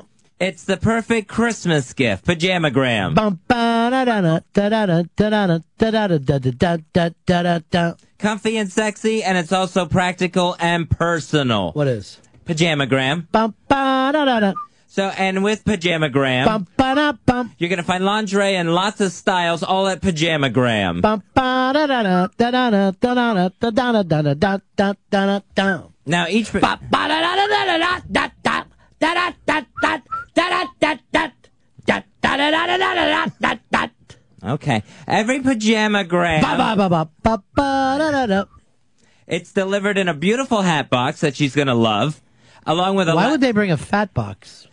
It's a hat box. Well, you said fat box. I meant to say hat box. Well, you said it wrong, and now people are going to be frightened that a fat box is going to show up. It also comes w- along with a lavender scented sachet, a do not disturb sign, and a personal gift message that's all included free with your pajamagram. Well, what's the message going to say? Well, it, uh, you decide. You get to fill out your special message to your special someone for their pajamagram gift. Mine's going to be we have any of that turkey left. So with the winter coming, Pajamagram really the perfect gift this holiday season. Pajamagram, you can go online at pajamagram.com or you can give them a call at 1-800-GIVE-PJs. That's 1-800-GIVE-PJs. Pajamagram. Fezzi, Hmm? I believe you said uh, give BJ's. It's 1-800-GIVE-PJs. All right, I went to the wrong place, and there's oral going on. It's 1 800 give PJs with a P. A pajamagram, it is the perfect Christmas gift. Best of all, she'll think of you every time she puts them on. Overnight and Christmas delivery is guaranteed. It's the gift you're both gonna love. So just visit pajamagram.com or call 1 800 give PJs. That's pajamagram.com. Oh, okay. oh, I get it now. You're, you're doing the black guy character because I'm a black guy, right? Black man doing his thing, baby. Barack Obama, motherfucker. Barack Obama. I'm the president of hitting that ass. Black man doing his motherfucking thing in the world, baby. You feel me? Brothers on the slide. Ron and Fez show. On the wrong side. 866 run zero Fez. 866 run zero Fez. It's a weekday here. As we now enter December, celebrating Christmas, New Year's, Hanukkah, um, Kwanzaa. And isn't there one more in there? Don't the Muslims have something for themselves? I thought that was Kwanzaa. Ramadan? Oh. Ramadan is for them? I think this is the Ramadan month. Something had to be happening for the Capricorns because it's all comes down. If you're not uh, a Capricorn, you're an also ran. you got to have it all. All right. Uh, by the way, Tim Tebow said his goodbyes to the Gators uh, this week. And no way he's going to the pros, right? I don't see him. No. no, I- I mean, there's no talk of him. The, the basic talk is he's going to go be a Mormon, right? Uh, I haven't heard about that. I, uh, Davy Mack, in all my time, don't recall such a college athlete so beloved as Tim, Tim Tebow. Well, if they win a championship, I mean, he'll be among the most decorated football players of all time. Beyond that, we've had that before. Yeah, he is. This kid worshipped in is there. beloved by the kids, the adults, the sports announcers, anyone who. girls. I saw Wilbon say on his TV, you can't meet this kid for 30 seconds without loving him. I'm like, Wilbon, you too? I don't understand what there is to love. Well, he's great on the field. He's very rah rah on the field, and then he's all cliched and religious off the field. It's a perfect combo. Good point here. He's wearing these things under his eyes. I don't know what the, the eye makeup is. And he had the Hebrew, whatever happened to be. Yeah. How does he get away with that? He wore the uh, one week. He wore yeah biblical phrasing. but he, he did it, he does it every week and it's a different phrasing. Yeah. That annoys me. At the same time, I saw the Notre Dame quarterback wearing Adidas. It says the the term Adidas under his eyes. The NCAA is such fucking hypocrites. Well, the pros won't accept that. Remember when Jim McMahon got in trouble for all the crazy headbands? Well, because th- these guys would look like NASCARs. Yeah. Are you telling me Ocho Cinco wouldn't sell himself out? I, I found it ju- it- more offensive that um, all the fans of Florida, whether they were religious or not, were then also wearing the things under their eyes. I didn't notice that. Yes, even if they're for the last game, even if they despised God for that matter, they were wearing religious stuff just because they love Tebow. And then the sideline reporter.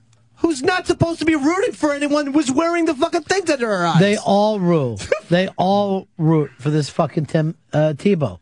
He is beloved. He is the. I'd like to change his name to the Son of America, and call him what he is: the loving Son of America. With the stuff under the eyes, if you can have that much shiny writing on those, they're obviously not necessary. Because it's supposed to keep everything dark underneath there so you can see downfield. And then you're writing in silver sharpie on them, lightening them up. I think so they're, they're obviously pre- not even necessary. They don't even go with Silver Sharpie. They- I think he has them made. I'm going to tell you the truth, though. I find it less offensive that that he, the Mormon kid, trying to you know recruit people because he's raised to be, you know, a recruiting idiot, than I am the student athlete at Notre Dame wearing the Adidas sign under his eyes. That fucking bugs the shit out of me. Why not put Coca Cola there? Well, he's, he he wants maybe to get a Adidas sponsorship when Clark. Jeez, do you think? When Clark I thought that pros. I thought that was the whole fucking point of student athletes that we don't have them worried about sponsorships. Yeah, well, they they some some of it gets thrown out the window. Jeez, you think? Yeah, I do. Fuckers. What offends you more? Uh, a commercial under your eyes or the religious thing under the Oh, eyes? I don't want the religious thing under my eyes. Why- what bothers you about that? I just don't think that religion has any place in sports. This is one of the few endeavors. they fucking pray after every I play. hate that too. It's one of the few endeavors in humanity where humans are truly human. They're, you're you're you're pitted against another human using nothing but your physical talents. It's great. It's about humanity. You don't need God in this shit.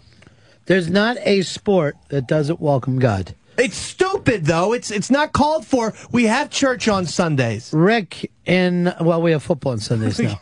Rick in Florida, you're on Fez. Hey, Dick Holder, 941 Chicken and Buddies. What do you got? Uh, I just wonder how long it is, do you think, till Florida changes their mascots to the Tebows? I have never seen anyone this beloved. They have that big plaque up now um, at Gator Field where, you know, he made that speech like two years ago, I think after they lost to Mississippi State or Old Last Miss. year. Yeah. Yeah. They Where it's the last I, did they? the I promise Yeah, speech. They, they oh well, What- what's of the the, I promise speech? It's where he, w- uh, Tebow, after the loss, went out there and said, "Nobody's going to work harder um, than this guy right here, and no one's going to motivate people more than me." that was last And- year. Yeah. Yeah, and in I the regular season. and I promise this won't happen again. So now it's up there in granite and marble, like it was the words of Moses. Uh, well, okay. Nikki in Florida, you're on Fez. Hi. Listen, um, Tebow's not a, uh Mormon. He's an evangelical, it- and he is so beloved down here. You would not believe it. ESPN did a documentary on him when he was a senior in high school, and they called it The Chosen One. Now, is he going to go to the pros or is he not going? I believe he's going to the pros so that he can get every bit of money he can and give it to his missionary work. and I think he'll do fine. Maybe not as a quarterback, but he'll do fine. Yeah, there's. N- you're not going to do fine. You're not going to go from a fucking star quarterback where everybody loves you, and then be what? A wide receiver? I ain't betting on it. He's he, maybe he'll do a, a Michael Vick thing and just run that wildcat. I could see yeah, him doing Michael that. Michael Vick gets a lot of fucking snaps. I know. I'm not just saying because I can't see him. I mean, he's he's got great legs, but his, his throwing arm is not to be desired for. it is weak. It's weak sauce. It's fucking college stuff. I mean, I I'm a left-hander and I have a better gun than Tim Tebow for sure. Can you That's- do the that's- jump pass? Can he? He didn't make it work for himself the other day. G in Long Island. Hey, hey guys, how are you? Good. Um, watching the Charlie Weis thing yesterday on ESPN, uh, and they were talking about Notre Dame, and Notre Dame has a billion with a B, a billion dollars. They call it in a hopper. Uh, that's completely generated by the football program that they have as backup. And I wonder to myself, you know, here's this Catholic university. I mean, not that the Catholic Church doesn't have more money than anyone, but all these people that want to go to college that can't afford it, and they have a billion dollars because of their football program. It's unbelievable. And that's Yeah. with a lousy football program. And here's the problem. If they start winning, they're still just going to have the billion. They're not going to make any more. They're not going to get newer fans. It ain't going to happen. It doesn't matter whether they win or lose. It only matters if they go running out there with those gold helmets in front of touchdown Jesus. You're being fucking played. Um, JT, you're on Ron Fez. Hey, Ronnie, how's it going? Good. Uh, I got a spy report for you here. All right, I'm going to play this uh, so that you Spy report. Know that I heard you. Spy report. Spy report. Yeah. Uh, apparently, John Mellencamp's son has started a Facebook online group that if he gets one million people to join, John Mellencamp has said he will quit his uh, decades-old habit of, of smoking. He will quit smoking if one million people joins this Facebook group. Man, Who cares? Seriously. I really don't care. Just stop John- smoking, old man. It's up to you whether you want to smoke or not, John. Smoke up, Johnny. I got no fucking problem either way. Does not change my life, little man. I I don't understand. You want to get your friends some fucking your your son some Facebook friends. Fine, but don't act like the rest of us need to be involved. I'm going to start up an anti Mellencamp, anti-smoking Facebook thing. Pat in Florida, you're on Mount Fez. Hey guys. Yeah. Um, during the last home game, when Tim Tebow went and kissed the middle of the field, there wasn't a dry eye in the stadium and stuff like that. That's why we have love for Tim Tebow. Um, yeah, I obviously a lot of guys will kiss the field and not get everybody crying. I know you guys love them. I haven't watched enough of that stupid team to care. It looks like I'm watching high school football every time I turn on college. By the way, I'm starting a new Facebook. I'm calling it Let John Smoke. And if I can get a million people to buy free cigarettes for John Mellencamp,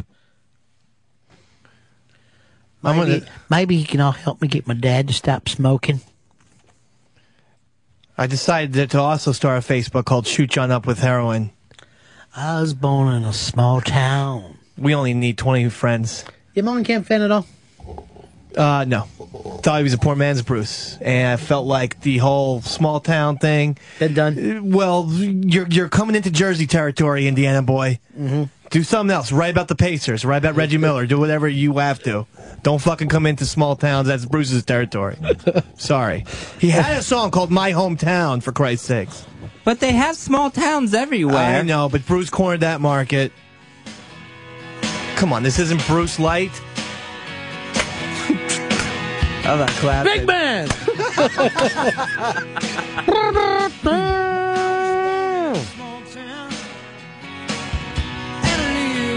All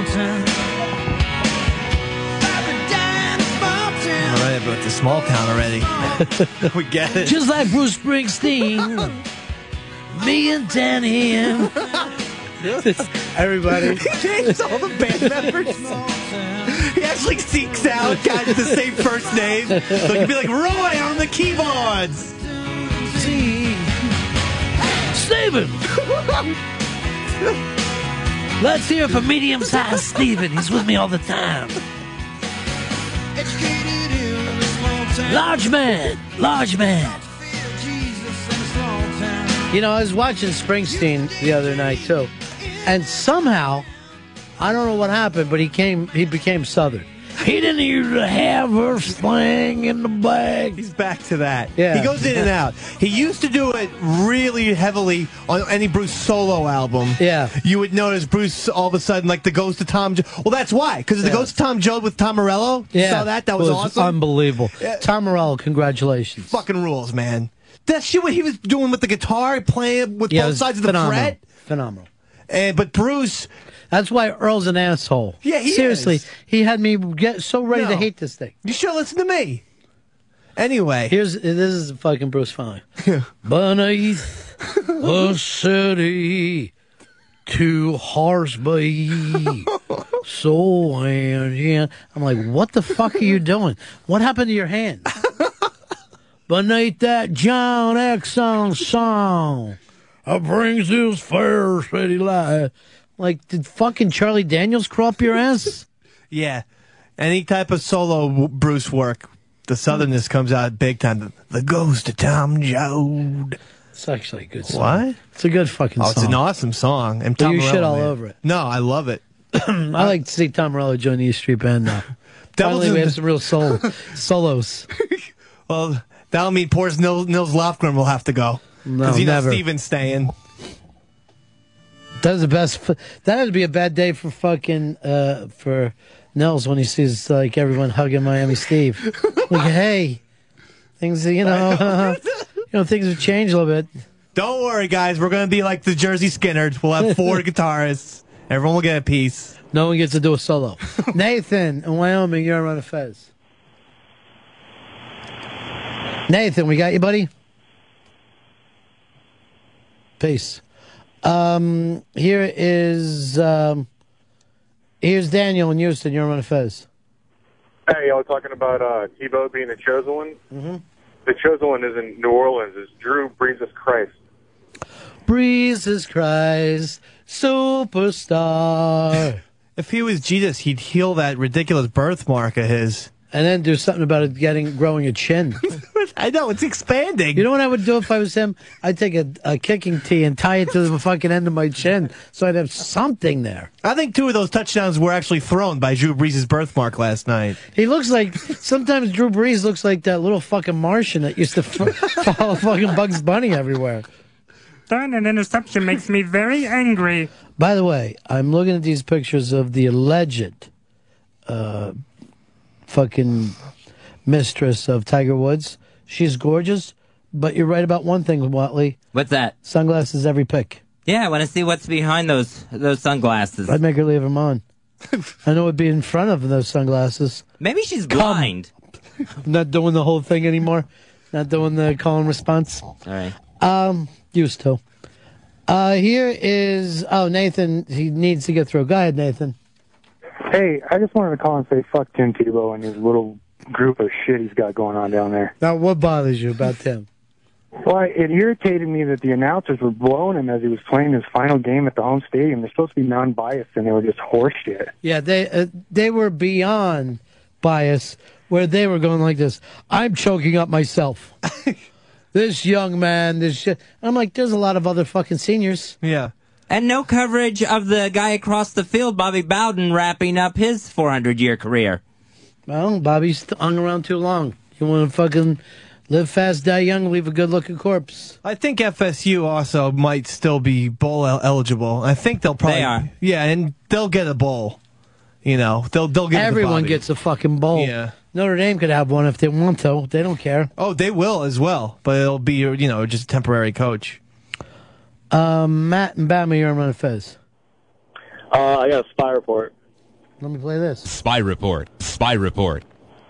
Uh, one of Florida's defensive ends that's in contention for a first round NFL draft pick got uh, arrested last night for a DUI. They found him asleep at the wheel at a green light. Well, sometimes you get tired. Chuck in Gainesville, you're on Fez. Hey, yeah, uh, down here, man, they've got a 12 foot high statue of Tebow at, at a local restaurant. It is ridiculous how they view this kid. Yeah, I don't even fucking get it. A lot of guys play college football. I think that's actual size. And he's good, but he's not the fucking best I think I've ever seen. And a lot of those guys don't go on to have a fucking pro career. Uh, here is Gary in Vegas. You're on Hey guys, how's it going? Good. Two quick hits. Tom Morello, most underrated guitarist around. Not here.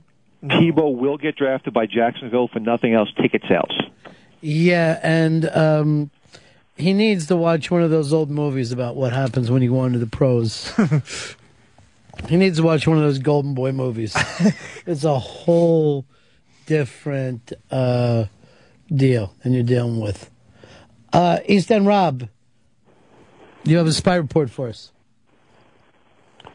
East End, we got you? Hey, uh, uh, uh, Ronnie B. Yes, sir. Uh, Long Island Newsday, every time they run a picture of uh, Tiger Woods' chick friend, there is definitely something fucked up with her eye. One eye is open much wider than the other. I think that would explain why she's always wearing sunglasses. Uh, one eye looks to the country, the other eye looks to town. Look at her. It's okay. It's not. It's a slight difference. The left eye is bigger. How many times you think Tiger has said to her, you know, every time I run into Jeter, it drives me fucking crazy. Seriously, you ever fuck anyone outside of sports? And to do another Gillette commercial with that asshole. It's got to be fucking rough on him. Both of them are probably fearful that Federer is going to tag her now. He's the third guy in that trifecta. You think they're actually fearful, living filled with fear?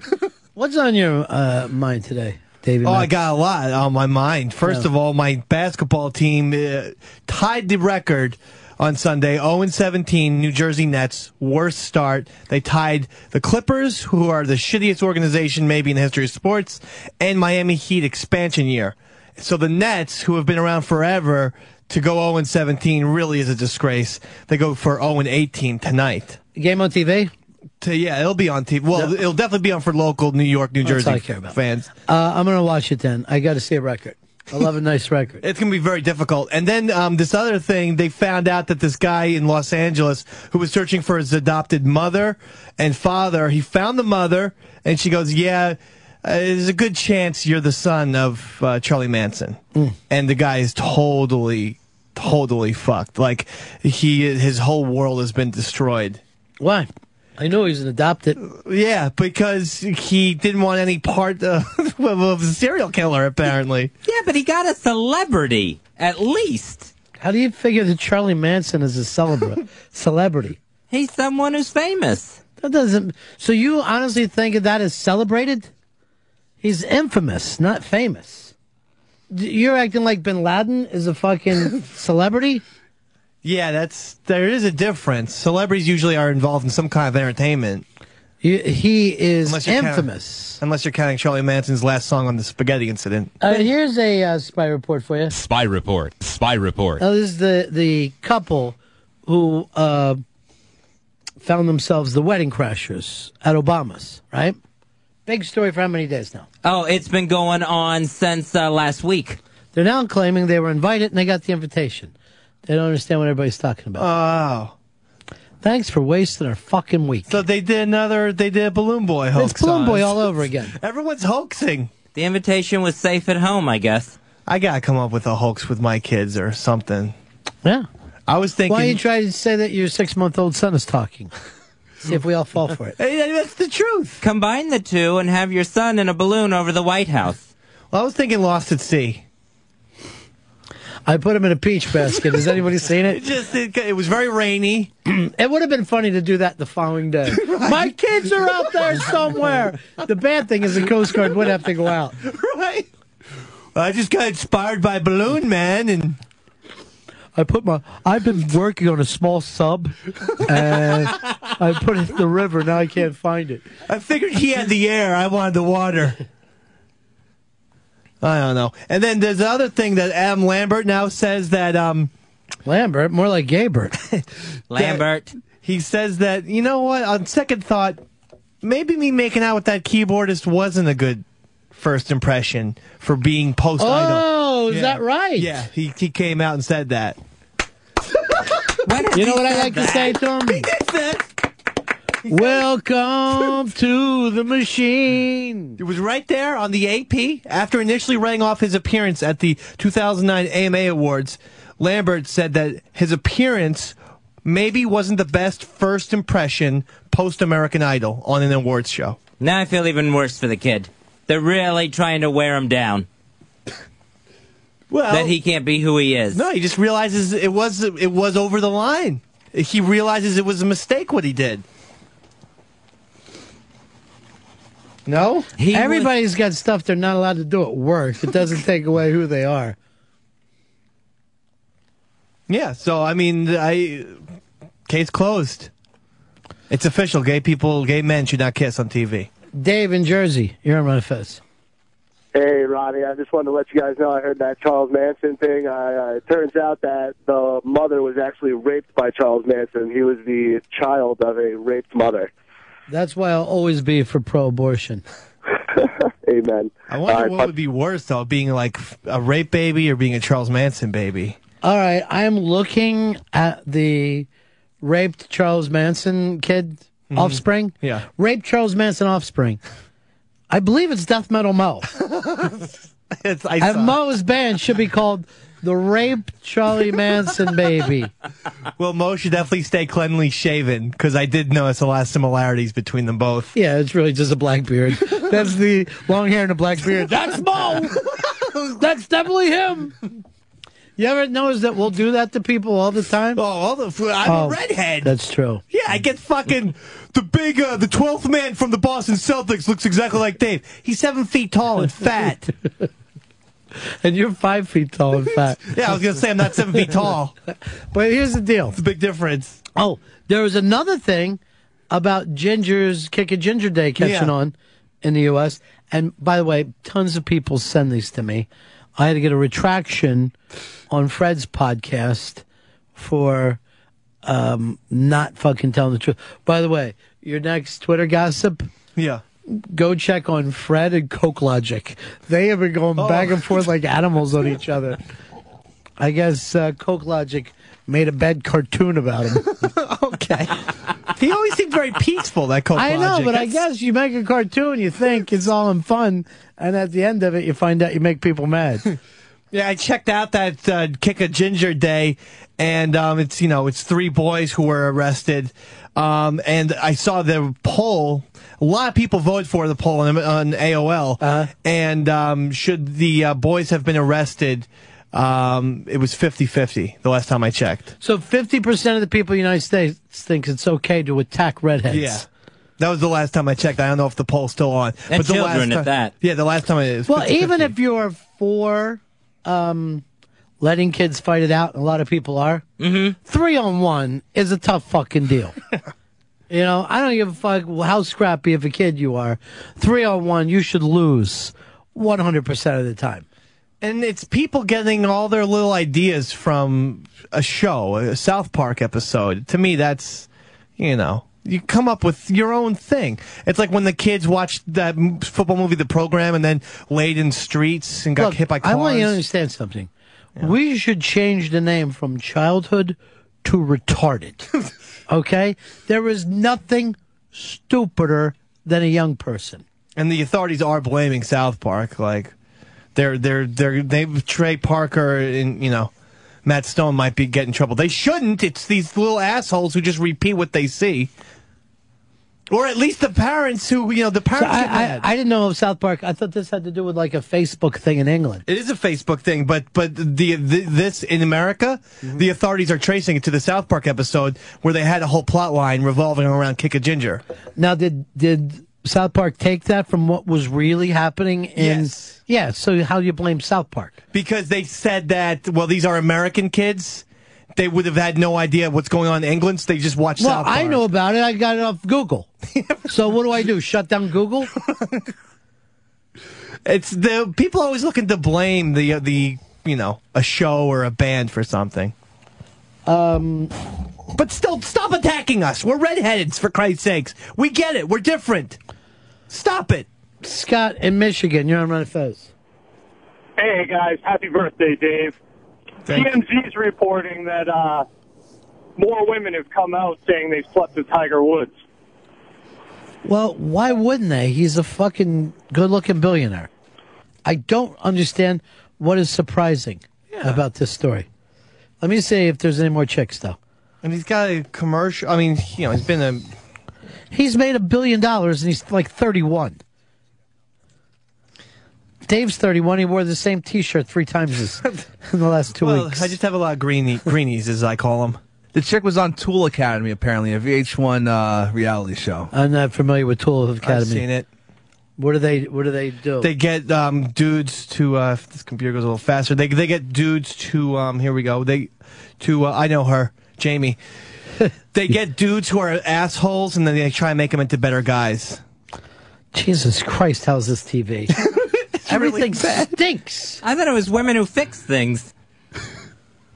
I, I found that I'm shocked that Fez could sit there and watch Hoarding Show or whatever he tried to explain to me today. Hoarders. Now every video you click onto on the internet, there's always a commercial. Have you noticed that? It's impossible to, to avoid commercials. well, you know, there has to be some way of making money. And you ain't going to pay for it. You won't even pay for music you download. Like I, I noticed uh, recently, they've had billboards now where there's live action commercials on them, like as if we live we live in Blade Runner. We are Blade running this motherfucker up. It's kind of cool, actually. It's much better than just the stereo, the old fashioned billboard of a paint set. Well, the only reason why they did that is because that's all they had at the time. If Oh. they would have had giant TVs, they would have put it up in the fucking 1800s. so here's the the chick who banged Tiger. That's her. She looks, That's her boyfriend. She looks amazing. Oh, that's her boyfriend. So this is her. Yeah, Jamie. Turn her up so I can hear her ass. His ego make his changes. I think that we could really be happy together. If I could have all of these ladies in my collection of Now, women, that why, what, what, why would she now want to fucking fuck with this guy? You dated the guy, right? Obviously, you know he was married. Obviously, this was a secret between the two of you. What gives you the fucking gall now to go. Now I want. Uh, now that I see that people are getting famous from it. Let me in. Yeah, and wasn't and this other, the first mistress, you know, it's, it wasn't her doing. She Right. was she was trying to play it cool. She's doing the right thing, like she did for A Rod and fucking everybody else. Jeter, Federer, I'm sure Dick Butkus was involved. Now, do you think this fucks with uh, A Rod's thing with his check? You know that he's got a new check and uh, some other broad just comes up. Oh, I No, fucked all these guys. Because I think Kate Hudson is basically like a female version of A Rod. They she both, loves and leaves. yeah, they both banged a lot of people, and then they finally found each other. It's a very nice story. I think guys accept that in in men. Do you think they accept it in women? No, not as, not as readily. Absolutely you said that not. immediately. No You- way. You didn't have to ponder it for a second. No. Yeah. Not not not a chance in hell. No, Hicks, you feel the same way? I can get past it easier, I think, than Dave can, but it's definitely a double fucking standard, no doubt. Yeah. Yeah, no, I mean, we're not saying if it is a double standard, but it is a double it's- standard. It exists. Period. But we just sat around today and talked about. I don't even want let's to think about this anymore. let's throw off the fucking rules of society. Yeah. Who needs them? Right. Oh, fuck what is Jamie. it, Fez? Steven- You're driving me nuts. This is what I keep saying. you just want to do your live reads. How many more you got? Just this one. Have a ball with it then. Sing it. It's uh, Steven Singer Jewelers. If you're looking for something special for Christmas, You know what I'm looking for is jewelry. That's the place to go. Steven Singer Jewelers or I hate IHateStevenSinger.com. Now, why would I want to go to a guy that I hate? Because he's going to give you the best deals. Uh, Hicks, I think you need to get engaged.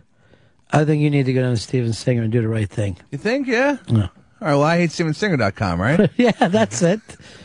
I hate IHateStevenSinger.com. They've got the best deals. They've got the best customer service. Or get her the empty box and say, someday I'm going to fill this for you. Someone like Hicks could go in there completely not knowing anything about diamonds or engagement rings and walk away with something With his pants down. Steven, Well, that is the thing. You go into these places. I don't know if you've ever been to a jewelry store, but you never feel more inept in your fucking life than you do walking into a jewelry store and they start talking to you about color and this and look at the, look under this fucking and you just feel like I don't know what I'm doing. I don't know what I'm having. And then they also look at you like you're stealing stuff. Well, at Steven Singer Jewelers, you can go in there. If if you go in on a Sunday, you can enjoy a beer, and while you're waiting, watch some football. That's how, how that's how good this place is for the guy that needs help with some jewelry. They So- understand men's needs. So you're saying I, I go in there and learn about jewelry. Mm-hmm. I end up drinking beer and watching the game. That could happen at Steven Singer's. I hate Steven. How's that going to help me? How's that going to help me pick the right ring? It's going to make you relax. It's going to make you feel like you're not being rushed through, like you're not bothering some snobby sales clerk. By the way, I don't know. This might be a prejudice. I think I only feel comfortable buying jewelry from a woman. I don't know if I like to buy jewelry from a man. Because a woman will say that, well, I would like this. I would definitely like this if you got this from me. And then you're all like, really? Good. Then that's the one I want, the one that you would like. And you start pretending she's your girlfriend for a while. Well, you can call 1 888 I Hate Steven Singer and Does get a he hear me at all? he doesn't hear me at all, does he? and get a personal shopper to assist you for free, plus a lifetime guarantee on anything you buy at Steven Singer's Jewelers. All right, whose life? Mine or Steven's? Um, uh, the lifetime of the jewel. Well, th- shouldn't the jewel la- live forever? Well, you know, there's going to be diamonds and earrings and, you know, settings. Right, if but anything goes wrong, it's taken care of. You can't even destroy a diamond, right? No. Mm-mm. Well, what do I need a guarantee for? It's fine. And they're also the first in the country to introduce the black diamonds. Go to the website, Mm. IHateStevenSinger.com. Check out the black diamonds. Steven Singer, he's the guy you can trust. The perfect gifts at affordable prices for the holidays. Go to IHateStevenSinger.com. Or if you're in Philly, the corner of 8th and Walnut for Steven Singer Jewelers. Uh, you know who likes black diamonds? Who's that? Goth chicks. Be perfect for you, Hicks. She's more punk rock than goth. Ooh. What's your favorite band? Oh, the Clash. Still? Yes. Who did I have in here that day that she wanted to meet? Oh, uh, John Doe from X. Oh, and then you know what she said to John Doe? Hmm. You've inspired me so much. I go like this: inspired. Did you start a band? what kind of inspiration you get? She's a tutor. She loves that man. I know she does. I'm glad you brought her in. And then who did you have for Arlo with you? That was Brock. Brock and his chick came in here. Brock is so weird. I'm like, what are you guys doing? They go like, oh, we love Arlo. I go, what? That's just strange. He's got a cute chick too. I never saw her. He to take her down and get herself a black diamond. I would hope so. I mean, you know, he's named after the boyfriend in Erin Brockovich. Sounds like he's named after Erin Brockovich. Says you don't wear any jewelry, do you? No. How come? It's too. It gets suffocating on me. I feel like uh, like my hands can't breathe. Everything know what? feels too tight, like it's gonna get stuck. You got a pen and paper? Uh huh. Write down a hundred times. I don't have a secret because you don't. He looks like an unmade bed. He doesn't like jewelry. He doesn't like music. Doesn't go to Broadway. Doesn't like fashion. Uh, no. Shopping. There's no fucking really. secret. Not even like, you know, the home shopping you know channel. You or should have a conversation with your family and go like this, Mom, Dad. Um, I feel like I need you to know this. Mm-hmm. I'm I'm dull. I'm just a dull person. Not that. oh my god! I had an uncle who was dull, but I thought he was the only one. No son of mine is going to be dull. I don't know. I, don't, I guess I don't know what Fez's dad actually sounds Fa- like. Exactly it.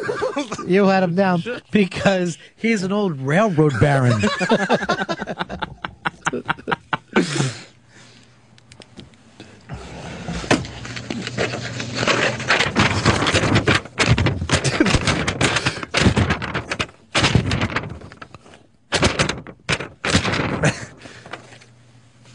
Looking at copy. Right. Okay, Arch needs to talk to us. Arch.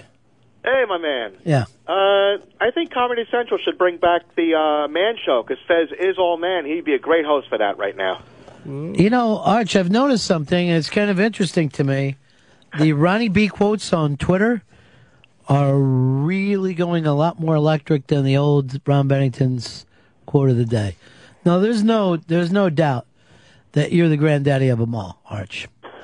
but I can't say that if you just came on today, all the action's happening over on Twitter.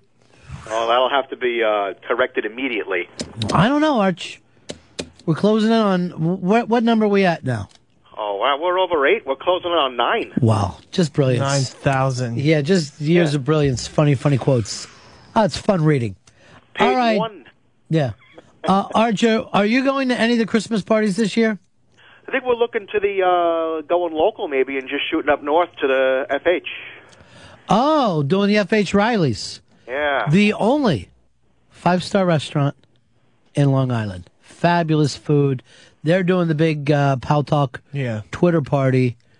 It's a don't miss night. Maybe make that the unofficial restaurant of the show. Mm-hmm. What? I, I have no problem with it. Yeah. All right, thanks, Arch. All right, buddy. Peace. Uh, what night is the Ron Fez that, that party? It's the same night. Which is what? The December 12th, right? 12th. Long December. December and there's 12th. reason. Everyone's having it. And then when is GVAC's Yeah, same night, December Rogue 12th. uh, Ron Fez Rebel Party? Yeah, December 12th. They're all December 12th. And there's going to be a special delivery show on December 12th as well. If you want to stay home. You're going to be live that night? Yes. So you can't make any of the parties. I just found out, yeah. well, no, that's why I think I might. Uh, I think that now the FH Riley's is probably out for that reason. Yeah. So now it's going to be between the Rogue Party and the original OGs. Which is why I was sucking up to Cruel Circus earlier in the show. Hmm. Just to make sure that the, a couple So you would pick the Rogues over RonFez.net or It's going to be RonFez.net? uh, maybe where Cruel Circus goes. Um, you know, if he's going to go to ronfez.net, I'll probably head over there after the special delivery. If he's going to Rogue, probably go to that one. Oh. Standing where you go? I'm going to the GVAC Rogue party. Really? Yeah, that's where I'm going to be.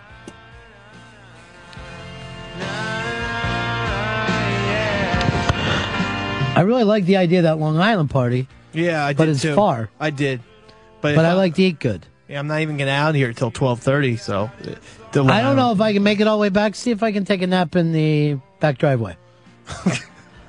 um, here is last time we took a car out there and then we slept on the way home. Yeah, took us three days. Right. Uh, Blake, you're running Fez. Hey guys, how you doing? I just wanted to say uh, today is my wife's 45th birthday, Dr. Tammy Holt, and she's your biggest fan, and she'd love it if you guys wished her a happy birthday. Well, I would love it if if Dr. Tammy could send me some perks. Uh, she's an obstetrician gynecologist. Perfect. Uh, Okay. Pictures of vaginas and some perks. Absolutely, I'll get it done. Uh, happy birthday. She can still write scripts. Happy birthday to Dr. Tammy. Man, uh, it must be nice to be. Uh, um, I might just this year. I don't know why. Might be going to Calico Jacks. oh, that was Just by yourself? Well, I, hopefully everybody else would like to come out. If you want to come out and see me out at the Calico Jacks, Sounds like going to Cooperstown. Really? that was old school for us. Yeah, that's the original Hall of Fame players. That's when we all came together as a team. Mm-hmm. You could sit on special delivery that night if you'd like. You could third mic it. I would love if you guys are inviting me. I would love. I'm inviting you right now. Um, but I got this uh, sent to me. Okay. Um, no, it's a little email. We get emails. And now, Ron and Fez, the show of the future, brings you Electronic mail. Mail sent electronically.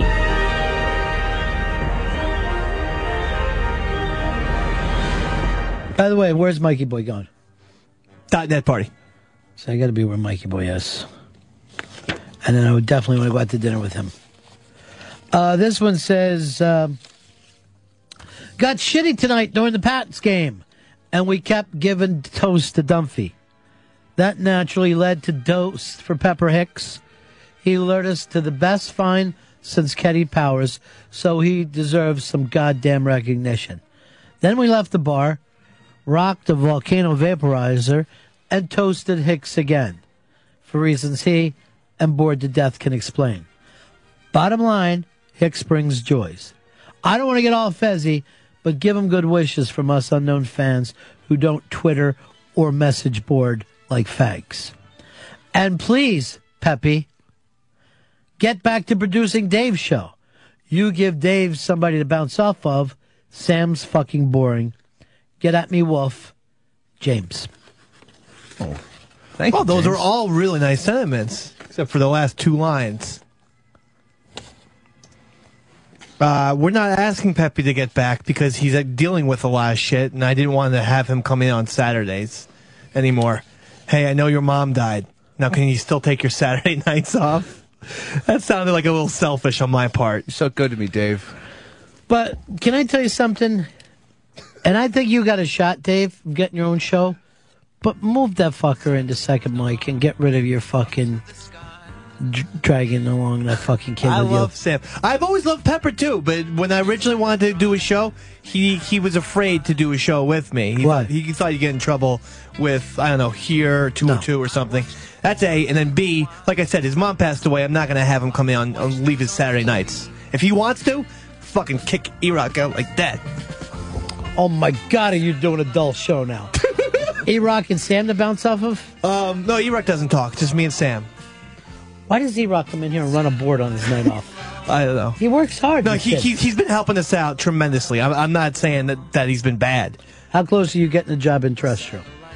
Um, Any nibbles? N- um, no nibbles. You sent stuff out? My face and what I said didn't match, did it? Yeah. You thought I was going to say a nibble? Yeah. None. But there's been nibbles around here. Be better off going to terrestrial. There's been maybe little bites, which is probably the synonym of nibbles, but Yeah. but I think Put some neosporin on him. terrestrial they, they don't want anyone uh, anyway. Yeah, well, I'm not going to let you leave us and stay here. Yeah, that would well terrestrial. Well, I would do both or something. Maybe I don't know. On the station? That would be kind of ideal, wouldn't it? Yeah, if you could do this station, yeah. But I can't see you doing here in another fucking station. You already don't get any work done for us. Oh, I got plenty of work done. The problem with staying here is they know the money you're making. That's if you good. go to fucking terrestrial, they don't know fucking shit from Shinola. I don't know anyone that terrestrial. I've sent stuff out. I've sent out tapes and stuff. I don't really have any personal connections with anyone We on get terrestrial. CBS friends. Yeah, maybe I should talk. Maybe I should do that then, because I just don't know anyone. Olive is our buddy. See, I only know you guys really, or the people I grew up in Jersey with. 95.9, they don't want to. They don't want anything to do with me. What Catman? He's an insurance salesman, but thanks. It's still connections. Right. Well, I do need insurance. You're right, I guess, Fez. Probably right about that. But the future's very bright. Or is it? Hmm. I'd like to, can I tease something, Ryan, for tomorrow? Please do. A very special Dave Leno tomorrow. Oh, I'm excited. Yeah. I hope this one's not too homoerotic. oh, Ben, you're out of luck. Is that? I don't even want to. Uh, real quick, Cruel Circus wants to let you know where he's going.